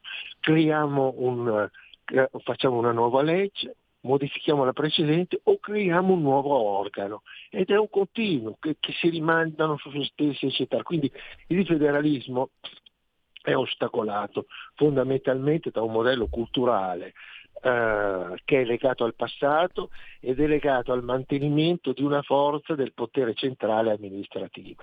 Noi abbiamo una burocrazia come quella in Europa, che si è assunto un potere di governance lasciato libero da una politica non presente e non autoritaria nei confronti della stessa burocrazia.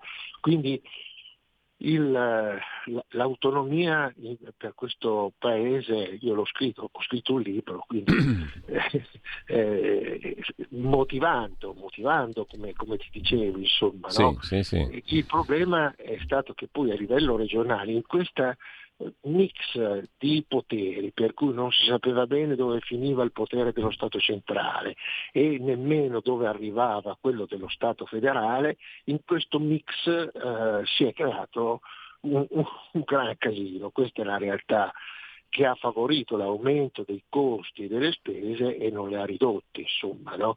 Quindi io credo che il modello federale, credo, lo, lo dico e l'ho scritto, insomma, a maggior ragione nel duemilaotto, nel duemilaotto. Mm. Anzi, faccio anche un esempio di come siamo stati devastati dai derivati.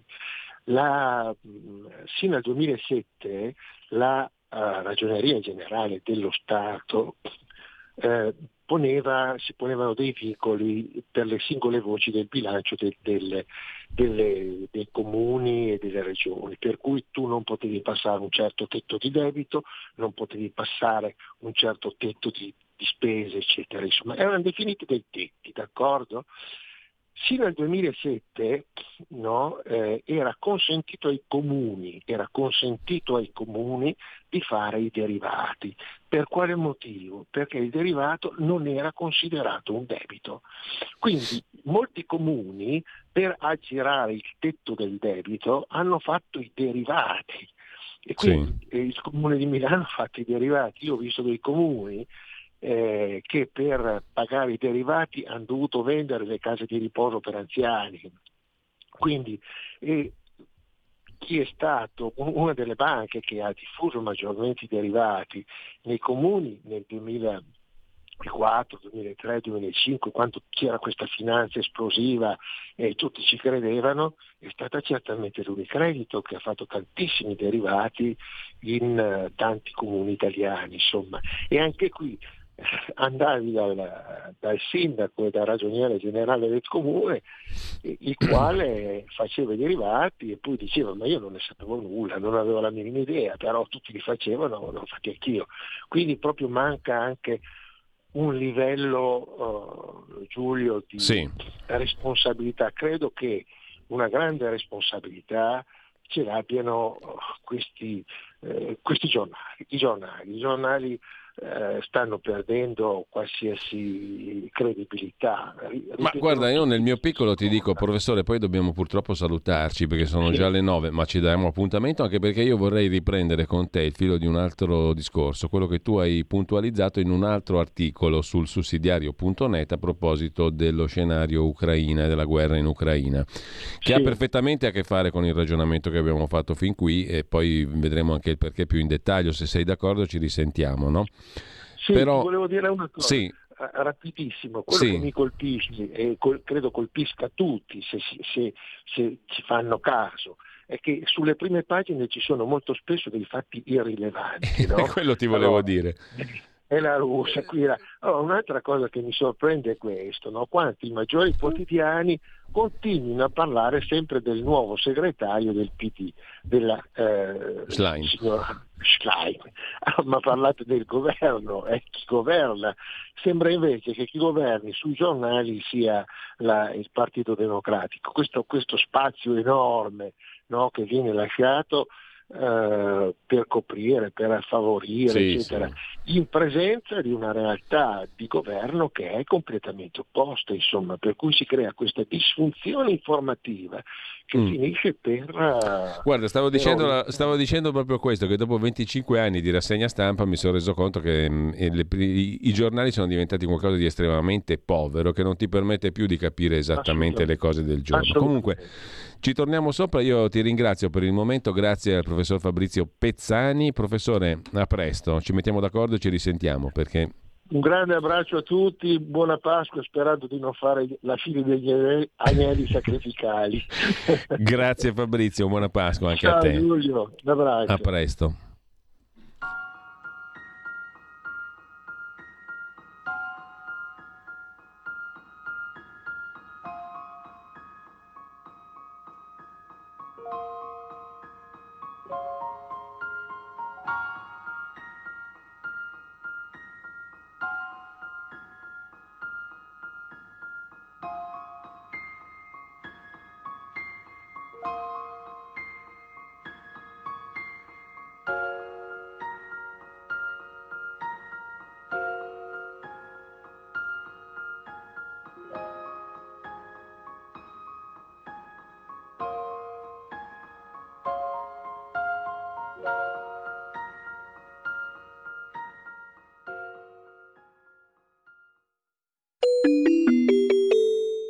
qui Parlamento.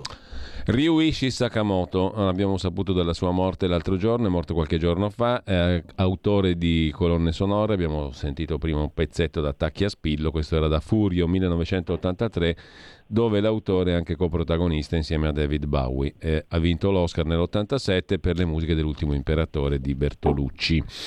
Il tè nel deserto, il piccolo Buddha, eccetera. Quindi un grande della storia della musica, anche mh, in relazione alle colonne sonore cinematografiche, che se n'è andato.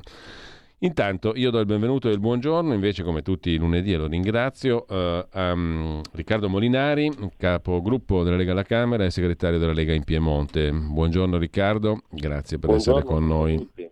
Allora, come al solito facciamo mh, il punto su quello che accade alla Camera dal tre al cinque di aprile, ehm, sì. ovvero il calendario di questa settimana. Settimana piuttosto interessante anche perché si vota oggi ancora in Friuli Venezia Giulia fino alle quindici. Abbiamo visto prima i dati di afflusso alle ore ventitré, intorno al trentaquattro trentacinque per cento, grosso modo.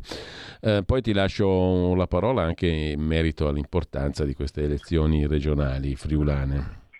Intanto cosa succede alla Camera sta settimana? Allora, questa settimana iniziamo già oggi e il provvedimento principale è il superbonus, quindi la conversione in legge del decreto superbonus, che è la norma che in qualche modo è andato a dare una stretta su questo istituto e per i motivi insomma di cui abbiamo già parlato ampiamente. Adesso siamo arrivati ad avere centoventi miliardi di euro di debiti fuori bilancio non controllabili e un problema serio di cassa per, per l'erario, quindi eh, bisognava dare una stretta. Solo i cinque Stelle potevano pensare a una misura come questa, che gratuitamente, come ha detto Conte in lungo e largo per tutta Italia, permetteva ai ricchi di rifarsi la casa, perché poi di questo stiamo parlando, e quindi questo provvedimento dà una stretta e mette regole nuove per il futuro. Eh, oltre a questo poi ci saranno diciamo, provvedimenti minori, se si faranno, che sono in calendario, ma la, diciamo, la parte politicamente più rilevante è questa qui, è superbonus. Tra, tra le altre cose vedo un dettaglio, comunque martedì è prevista la costituzione della commissione di vigilanza RAI con l'elezione dei suoi componenti di vertice, no? E sì, dei segretari. Um, sì. Ecco, una domanda così proprio da ingenuotto, ma a cosa serve la commissione parlamentare di vigilanza RAI oggi duemilaventitré?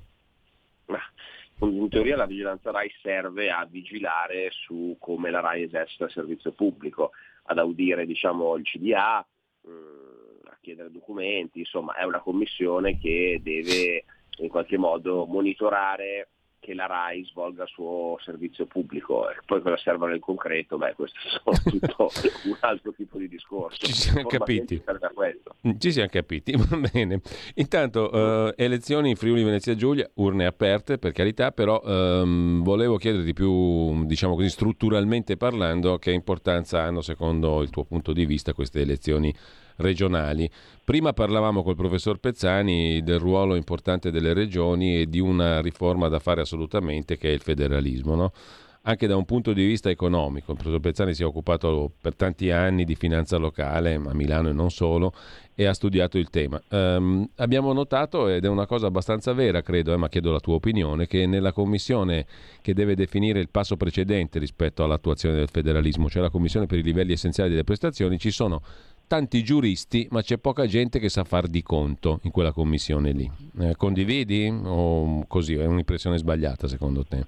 Ma onestamente non conosco i criteri con cui insomma il ministro Calderoli abbia scelto questa commissione. C'è da dire che in questa fase bisogna definire i cosiddetti L E P, quindi questa commissione ha il compito fondamentalmente di fare delle valutazioni comparative tra i servizi erogati nelle varie regioni e definire quali sono diciamo, i livelli essenziali di prestazioni, e oltre a quello mh, capire anche per ogni competenza legislativa quali sono le funzioni amministrative connesse che si possono insomma diciamo, delegare alle varie regioni. Quindi è vero che sicuramente si deve parlare anche di conti e di numeri, perché si parla di costo delle prestazioni, però c'è anche oggettivamente un lavoro giuridicamente complesso da fare, cioè capire banalmente quali strutture ministeriali eh, insomma, spostare Dal, dal centro alla regione, e quali poteri dare, quali funzioni amministrative, con una burocrazia romana che, come potete immaginare, è tutt'altro che propensa, no?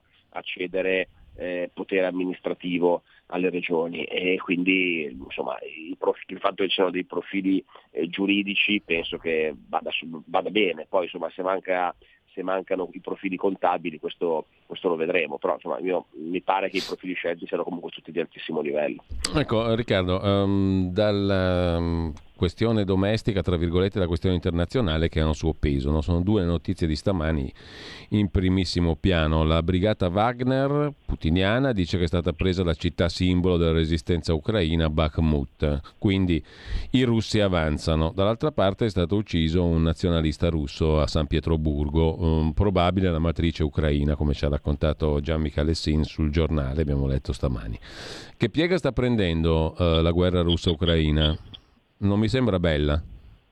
Mm, no, la piega, la piega non è bella, il rischio purtroppo di escalation esiste, eh, esiste, ma c'è anche diciamo tra gli osservatori la speranza che, visto che la Russia, diciamo la vantata d'inverno della Russia non ha portato i risultati sperati, Eh, e quindi ora ci si aspetta una controffensiva ucraina, insomma c'è anche chi spera che nel caso in cui l'Ucraina riesca a riconquistare un po' di terreno si possa arrivare in autunno finalmente a un cessate il fuoco e a una cristallizzazione della situazione per quella che è, che penso che sia, potrebbe essere una via di uscita che in qualche modo permette alla Russia di rivendicare una vittoria e all'Ucraina a suo modo di fare lo stesso. Eh, però insomma questo sarà il campo a dircelo. C'è anche poi un problema di unità, nel senso che eh, sono morte veramente tante persone e quindi comincia a esserci da parte dell'Ucraina anche una, un indebolimento da parte, dal punto di vista numerico, dal punto di vista di armamenti, grazie al sostegno occidentale eh, diciamo riescono a tenere, a tenere il campo.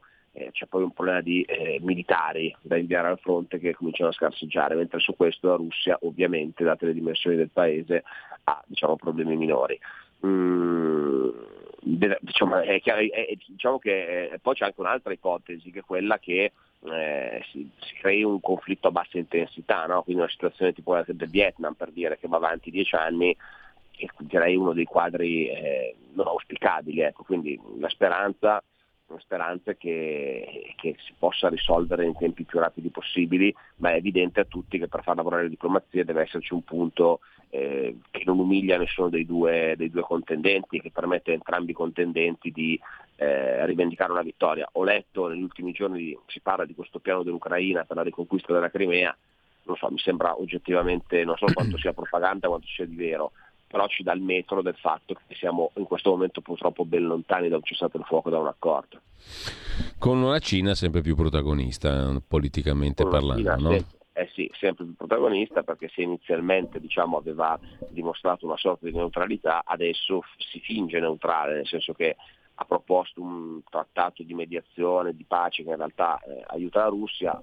eh, Xi Jinping ha incontrato Putin e ha voluto dare un messaggio al mondo di unità di intenti. È chiaro che la Cina ne esce rafforzata, perché nessuno ora metterebbe più in dubbio che sia la superpotenza in Oriente tra la Cina e la Russia. La Russia si è indebolita con questo conflitto, e la Cina eh, si sta rafforzando, e quindi il rischio è che appunto eh, la Russia diventi, non dico uno stato satellite, ma insomma uno stato sotto la protezione, la protezione cinese. Xi Jinping non si vuole ovviamente prendere questo rischio nel dirlo in maniera esplicita, perché è ovvio che questo comprometterebbe molti dei rapporti che la Cina ha con l'Occidente, però insomma cerca di giocare furbescamente questa partita da mediatore per porsi sul palcoscenico dei grandi del mondo e affermare il proprio ruolo egemone nel blocco orientale.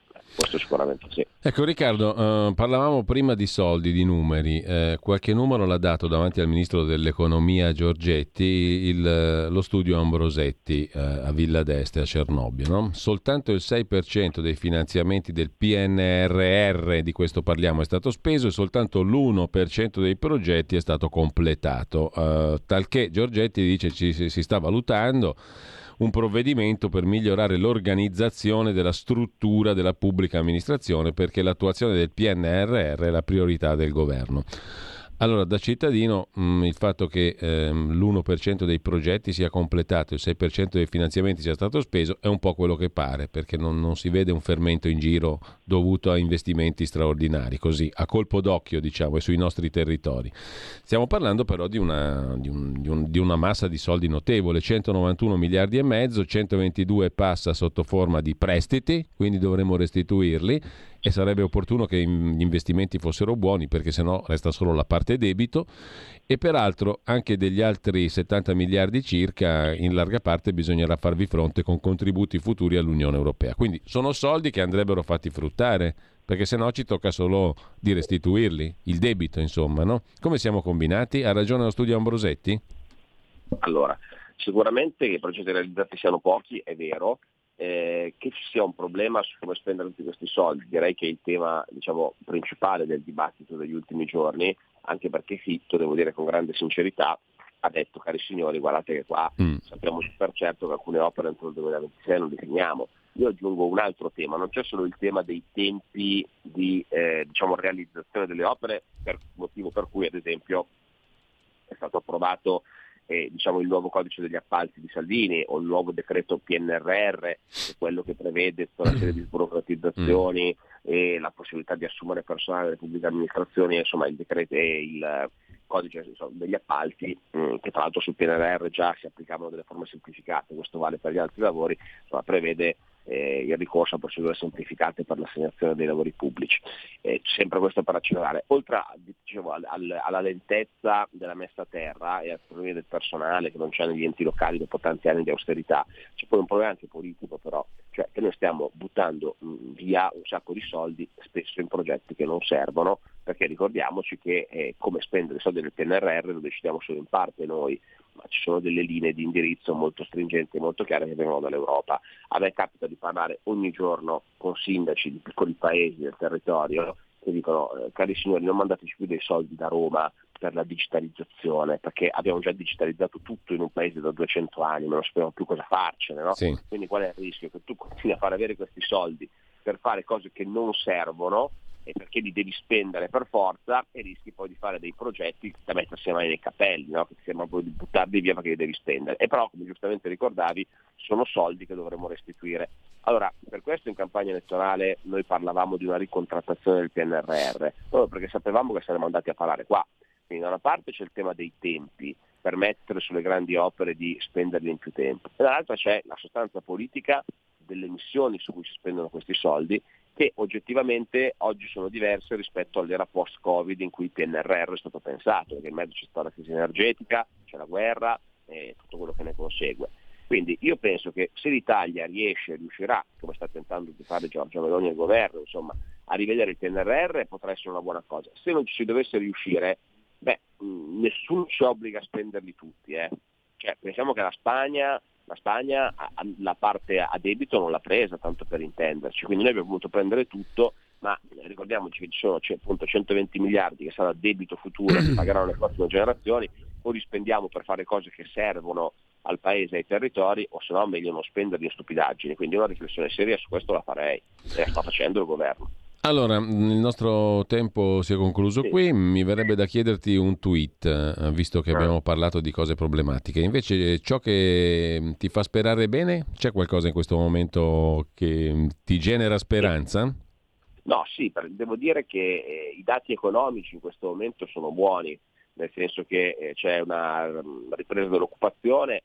Abbiamo visto che le bollette sono calate di più oltre il cinquanta per cento, quindi vuol dire che gli sforzi fatti dal governo Draghi prima e dal nuovo governo, eh, e la Lega era protagonista in entrambi, stanno dando dei risultati, e questo insomma per le aziende è una boccata d'ossigeno, perché prima quando uscivi di casa eh, si parlava solo di quello, adesso nonostante le bollette siano ancora molto alte, eh, insomma si sta vedendo che la situazione sta migliorando, quindi l'economia Eh, sta andando mm. bene in questo momento. Questa è una cosa positiva. Il nuovo, la nuova delega fiscale prevede un taglio delle tasse, quindi credo che questo darà ulteriore fiducia. Questa è una nota direi positiva del momento. Poi i problemi abbiamo, abbiamo parlato sì, di tanti, certo, potrà certo. farci ancora un altro lungo elenco, però la cosa positiva secondo me è l'economia in questo momento.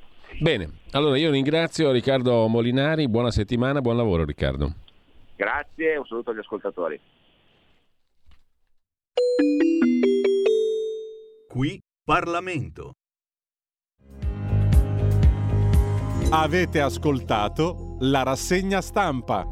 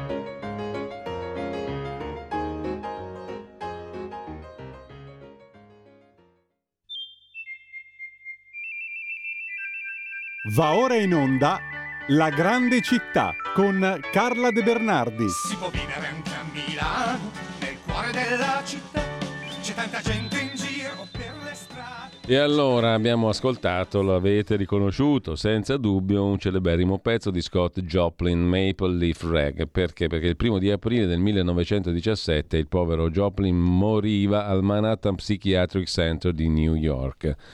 Dopo una vita dedicata alla musica, al ragtime, che è stata la sua creazione fondamentale, e finiva male, finiva male perché mh, finiva i suoi giorni in disordine mentale molto grave. In ogni caso ci ha lasciato dei capolavori straordinari e mh, intanto io do il benvenuto, il buongiorno, l'avete già desunto, capito perfettamente dalla sigla, a Carla De Bernardi. Siamo mh, come tutti lunedì a quest'ora nella Grande Città. Carla, buongiorno innanzitutto. Buongiorno, intanto ti faccio i complimenti per la tua camicia che è bellissima. Ah, ti piace? Bene, sono contento. Molto, molto. Sono contento di venire incontro al tuo gusto estetico. Un po' stile Montana. Sì, no? mi, manca, mi manca la pistola, ma quella purtroppo sì, esatto. da, obiet- da obiettore di coscienza non posso portarla. Comunque, Storia di Milano, guida per curiosi e ficcanaso, edito da Iacabu, che è la nostra Bibbia del lunedì. Quindi siamo perfettamente laici, ma la Bibbia ce l'abbiamo anche noi, quella di Carla. Esatto. De Bernardi, che potete trovare ovunque, compreso online. Uh, quest'oggi dove ci porti a proposito allora, di storia? Allora, un po' di posti, sai che a me piace anche tanto spaziare. Intanto voglio ricordare, perché sono stati dieci anni dalla morte di Enzo Iannacci, che è stato eh un sì. protagonista del derby, di cui io nel mio libro parlo. Magari ne parliamo un'altra volta, proprio del derby, che merita una, un suo capitoletto, se non l'abbiamo già fatto. Invece oggi vi porto alla eh, seconda parte, delle, cioè quello che accadde dopo le cinque giornate e che ci portò diritti diritti nel tempo, eh, perché ci vollero ancora eh, tredici anni, alla eh, Unità d'Italia, alla creazione del Regno d'Italia. Allora, eravamo rimasti, se non ricordo male, che Radetzky eh, se n'era andato, era andato nelle fortezze Peschiera, ehm, Legnago, insomma nella, nel quadrilatero, si era rifugiato lì, cacciato dal, dalla rivolta del, delle cinque giornate. Però lui riesce a tornare, e la libertà, chiamiamola così, dura solo centotrentasei giorni, perché Radetzky fa un'offensiva, vince a Custozza il venticinque luglio ed ecco qua che eh, si riparte. Eh, Radetzky firma un armistizio con Carlo Alberto, che era detto il re tentenna, perché tentennava, non si sapeva mai eh, che cosa voleva fare, faceva un passo avanti, un passo indietro, tant'è che nel milleottocentocinquantotto, anni dopo, un compositore milanese che si chiamava Paolo Giorza scriverà per lui La Bella Gigogin, perché La Bella Gigogin, quando dice dai avanti un passo, si intende proprio oi Carlo Alberto, muoves, fai qualcosa. E, tra l'altro eh, la, la cosa divertente è che gli austriaci e i francesi, quando si scontrano a Magenta, tu sai che gli eserciti intonavano una canzone prima di dare l'ordine di attacco, e infatti gli austriaci attaccano con La Bella Gigogin perché non avevano capito che era una, una ehm, come si dice, canzone patriottica contro di loro, e i francesi rispondono appunto con dargli avanti un passo. Quindi ci vediamo questi due eserciti che canticchiano La Bella Gigogin. Allora, riprende la guerra tra austriaci e, e, e, e i sardi, no? I Savoia. Eh, gli austriaci vincono a Novara e ecco che termina definitivamente la prima guerra di indipendenza. Per questa vittoria eh, Strauss, padre, dedicherà a Radetzky la famosa marcia, che adesso mi sembra sia stata vietata al concerto di Vienna, eh, in, sempre per la cancel culture, no? Eh, cultura della cancellazione, hanno cancellato anche la marcia di Radetzky. Eh, a quel punto lì Vittorio Emanuele secondo, che è il figlio del re Tentenna, firma un, una, una resa a Vignale e Radetzky si insedia di nuovo come governatore del Lombardo-Veneto. A quel punto la repressione è durissima, se la prendono con i mazziniani, se la prendono con tutti quelli che hanno partecipato alla, alla guerra di indipendenza, praticamente fanno fuori tutta una generazione di eh, persone, di eh, professionisti, di politici, eh, anche di aristocratici, perché sappiamo che l'aristocrazia milanese aveva sostenuto le cinque giornate, no? E quindi grande repressione, ci ricordiamo tutti del tappezziere ehm, Amatore Scesa che eh, volevano convincere a tradire, ma lui eh, dice, passando sotto le finestre del, della, eh, vabbè, insomma, per strada, adesso non mi ricordo il dettaglio esatto, gli dicono eh, se non vuoi andare al patibolo adesso confessa e fai il nome dei tuoi, dei tuoi eh, compari, e lui si rifiuta e dice la famosa frase "tiremmo innanzi" e se ne va felice, felice si fa per dire, al patibolo. Eh.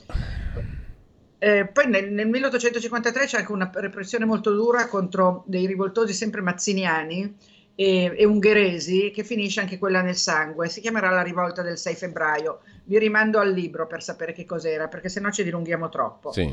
Qua va detto che nel milleottocentocinquantasette arrivano a Milano Francesco Giuseppe e Sissi, perché Francesco Giuseppe dice questa mia bella moglie conquisterà i milanesi, e invece non succede, perché eh, sono costretti addirittura ad andare a prendere e pagare i contadini brianzoli perché venissero e si mettessero sulla strada, che allora si chiamava Corso Loreto, che oggi è Corso Buenos Aires, al passaggio del Cocchio Reale, perché i milanesi non ne vollero sapere di accoglierli, tant'è che i nobili alla serata alla Scala in onore di Francesco Giuseppe e Sissi ehm, mandarono i loro camerieri in ghingheri, e questo fu un affronto tremendo per Cerco Beppe, il quale esautorò, esautorò eh, Radetzky e gli diede la possibilità di starsene tranquillo, si fa per dire, a Villa Belgioioso, quella che oggi noi conosciamo come la Galleria d'Arte Moderna di Milano in via Palestro, dove lui morirà, morirà novantaduenne, abbastanza rincoglionito, si può dire, poi eh è una parola che si può dire, eh sì. e, ehm, e ehm, al suo posto arriverà l'arciduca Massimiliano Ferdinando, mi sembra.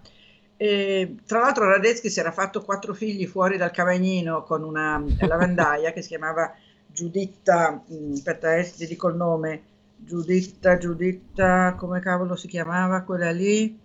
Eh, vabbè, non me lo ricordo, perché lui aveva una moglie, una contessina, però eh, le fa sempre le corna con questa lavandaia con cui fa quattro figli e che però non sposa mai, non lascia mai la moglie. Meregalli, Meregalli. La, Giuditta Meregalli, bravissimo. eh, a questo punto che succede? Succede, vabbè, resa di Vignale, abbiamo detto Amatore Scesa, eccetera, eccetera. L'arciduca Ferdinando Massimiliano eh, è meno feroce di Radetzky. Ah, ecco, si muore il cinque gennaio cinquantotto Radetzky e ehm, eh, ricomincia la guerra e, e finalmente eh, arriverà la, la, la vittoria a Magenta, no? A Magenta gli austriaci saranno sconfitti il ventuno, ehm, eh, dunque il quattro giugno mi sembra del milleottocentocinquantanove, giusto? Guardami, la, guardami l'anno, non vorrei dire cinquantotto al posto di cinquantanove.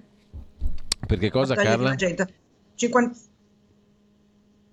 Vabbè, insomma, facciamo un passo indietro. Allora, il ventuno luglio cinquantotto ehm, Cavour e mh, Napoleone terzo, ehm, no scusami, Cavour, stamattina sono un po' imbecillita io, eh, Cavour e Vittorio Emanuele firmano, sì, con la Francia, con Napoleone terzo, gli accordi di Plombières, Eh, che è un'alleanza eh, che darà poi appunto eh, la vittoria ai, ai, franco, fran- ai francesi e quindi da- sarà il preludio poi alla unificazione dell'Italia. Tra l'altro il bacio di Hayez nei vestiti dei due che si baciano nasconde proprio i colori di Francia e Italia, e quindi è un, un quadro politico, perché oltre che bellissimo, perché eh, praticamente parla, racconta gli accordi di Plombières. Questi accordi di Plombières, Savoia e Nizza vengono ceduti alla Francia in cambio della, dell'aiuto nel caso che l'Italia sia nuovamente attaccata dalla, dalla, dall'Austria, cosa che puntualmente succede, perché il ventotto aprile del cinquantanove, ecco siamo tornati all'anno mm. giusto, eh, Francesco Giuseppe ci dichiara guerra. Lì c'è un signore dal nome profetico che si chiama Carlo Noè, perché lui era un ingegnere e eh, decide di allagare le eh, risaie del Vercellese in modo che quando arriva l'esercito austriaco si impantana e non riesce più a uscire dal, dal fango e rimane bloccato, dando il tempo alle truppe francesi di arrivare e a Napoleone terzo di arrivare a Novara e sbarcare dal suo cocchio e dichiarare la vittoria. Fai conto che mi hanno detto, io nel libro lo riporto, non so se sia vero o no, però è affascinante come idea, che la eh, modo di dire milanese di sciulati mm. deriva proprio dal fatto che le truppe eh, austriache erano eh, comandate da un generale che si chiamava Giulai, il quale Giulai rimane impantanato con le sue truppe e quindi dis Giulai, dis Giules, da dis Giulai viene fuori la parola dis Giules, che vuol dire cerca di darti una mossa, di uscire dai guai, no? Cosa che Giulai non riesce a fare. E ehm, ci sarà la famosa, famosissima battaglia di Magenta del quattro giugno, in cui i francesi e i piemontesi, l'esercito franco-piemontese finalmente vince. Ci sarà poi le due battaglie finali di Solferino e San Martino, che saranno il ventiquattro giugno, ma nel frattempo l'otto giugno Vittorio Emanuele ehm, secondo, ovviamente, e Napoleone terzo entreranno appaiati a Milano dall'Arco della Pace, che era stato voluto, ve lo ricorderete, da Napoleone, proprio Napoleone primo, qua siamo invece con Napoleone terzo. Quindi entrano dall'Arco della Pace, che è questa meraviglia che abbiamo al, al Parco Sempione. Forse pochi sanno che il cocchio, la sestiga che c'è sul, sull'arco, sestiga vuol dire un cocchio a sei cavalli, Eh, rappresenta la dea della pace proprio, che si chiama Eirene, Eirene non Irene, Eirene, la dea della pace, e l'ha fatta a Bondio San Giorgio, tant'è che una delle vie che finiscono proprio all'Arco della Pace si chiama via Bondio San Giorgio. A questo punto c'è un armistizio, eh, Barbiano di Belgioioso diventa podestà di Milano e la Lombardia viene annessa alla Francia, poi entrerà nel Regno di Sardegna insieme a Toscana, a Modena, allo Stato Pontificio, a Bologna, e ad altre, ad al, alle, alle, a Modena, eccetera. Poi l'anno dopo entrano nel regno eh, di, di Sardegna, Marche e Umbria, finché a quel punto lì abbiamo la spedizione dei Mille del cinque sei maggio milleottocentosessanta, che annetterà il regno borbonico delle due Sicilie, e finalmente il diciassette marzo del sessantuno, e quindi la data anche qui è abbastanza recente perché è, è, è il diciassette marzo era pochi giorni fa, viene proclamato il Regno d'Italia e Vittorio Emanuele secondo è il primo re d'Italia. Ci vorrà poi una terza guerra di indipendenza nel sessantasei, ma di questo non parliamo. Eh no, perché, perché sono credo le nove... che sia finito il nostro tempo. Sono già le nove e trenta, quindi col diciassette marzo del milleottocentosessantuno... Ehm... Noi chiudiamo qui. E il eh, Regno diciamo solo d'Italia. Che il primo sindaco sarà tale Antonio Beretta. Mm. E io che, pensavo che era già prossime... sindaco però quando nasce il Regno d'Italia, no? Se non sbaglio. Scusami? Lui era già sindaco quando nasce il Regno d'Italia. Sì, sì, lui era già sindaco. È mm. comunque il primo sindaco ehm, di, Mila- di Milano. E quello che io volevo fare, credo che i telespettatori, eh, telespettatori vabbè mi sono anche. allargata, sì, anche. agli ascoltatori possa interessare, sì. ehm, parlare di quello che hanno fatto i vari sindaci di Milano in progressione, perché ogni sindaco ha lasciato un'impronta a Milano. Naturalmente quindi... senza arrivare a Beppe Sala, perché qui la materia si fa incandescente. No, lì ci fermeremo, ci fermeremo. Ci fermeremo anche perché non è, non è carino parlare di una persona... Eh, nell'esercizio delle sue funzioni, diciamo così. Intanto Carla, grazie grazie mille eh, e ci diamo appuntamento con ehm, la tua rubrica con la grande città a lunedì prossimo, quindi cominceremo con Antonio Beretta e la, la Milano col primo sindaco. Benissimo, grazie Carla, buona settimana. Grazie a tutti e ricomplimenti per la camicia. Grazie, buon lavoro, buona settimana a te. Ciao. E a tutti, grazie mille. Intanto tra poco tra poco adesso diamo un'occhiata rapidissima a ciò che va in onda. Tra poco con voi Alessandro Panza, la versione del lunedì di Orizzonti Verticali, quella più dedicata ai temi di politica in senso lato, in senso generale. E poi una cosa um, curiosa, tra gli ospiti di Pierluigi Pellegrin c'è la professoressa Silvia Stucchi che ci parla di Agatha Christie, anche lei censurata per il politicamente corretto e affini. Oltre a questo, eh, Pierluigi Pellegrin vi parlerà anche mh, con Pietro De Leo di maternità solidale, di carne sintetica, di attualità politica, insomma.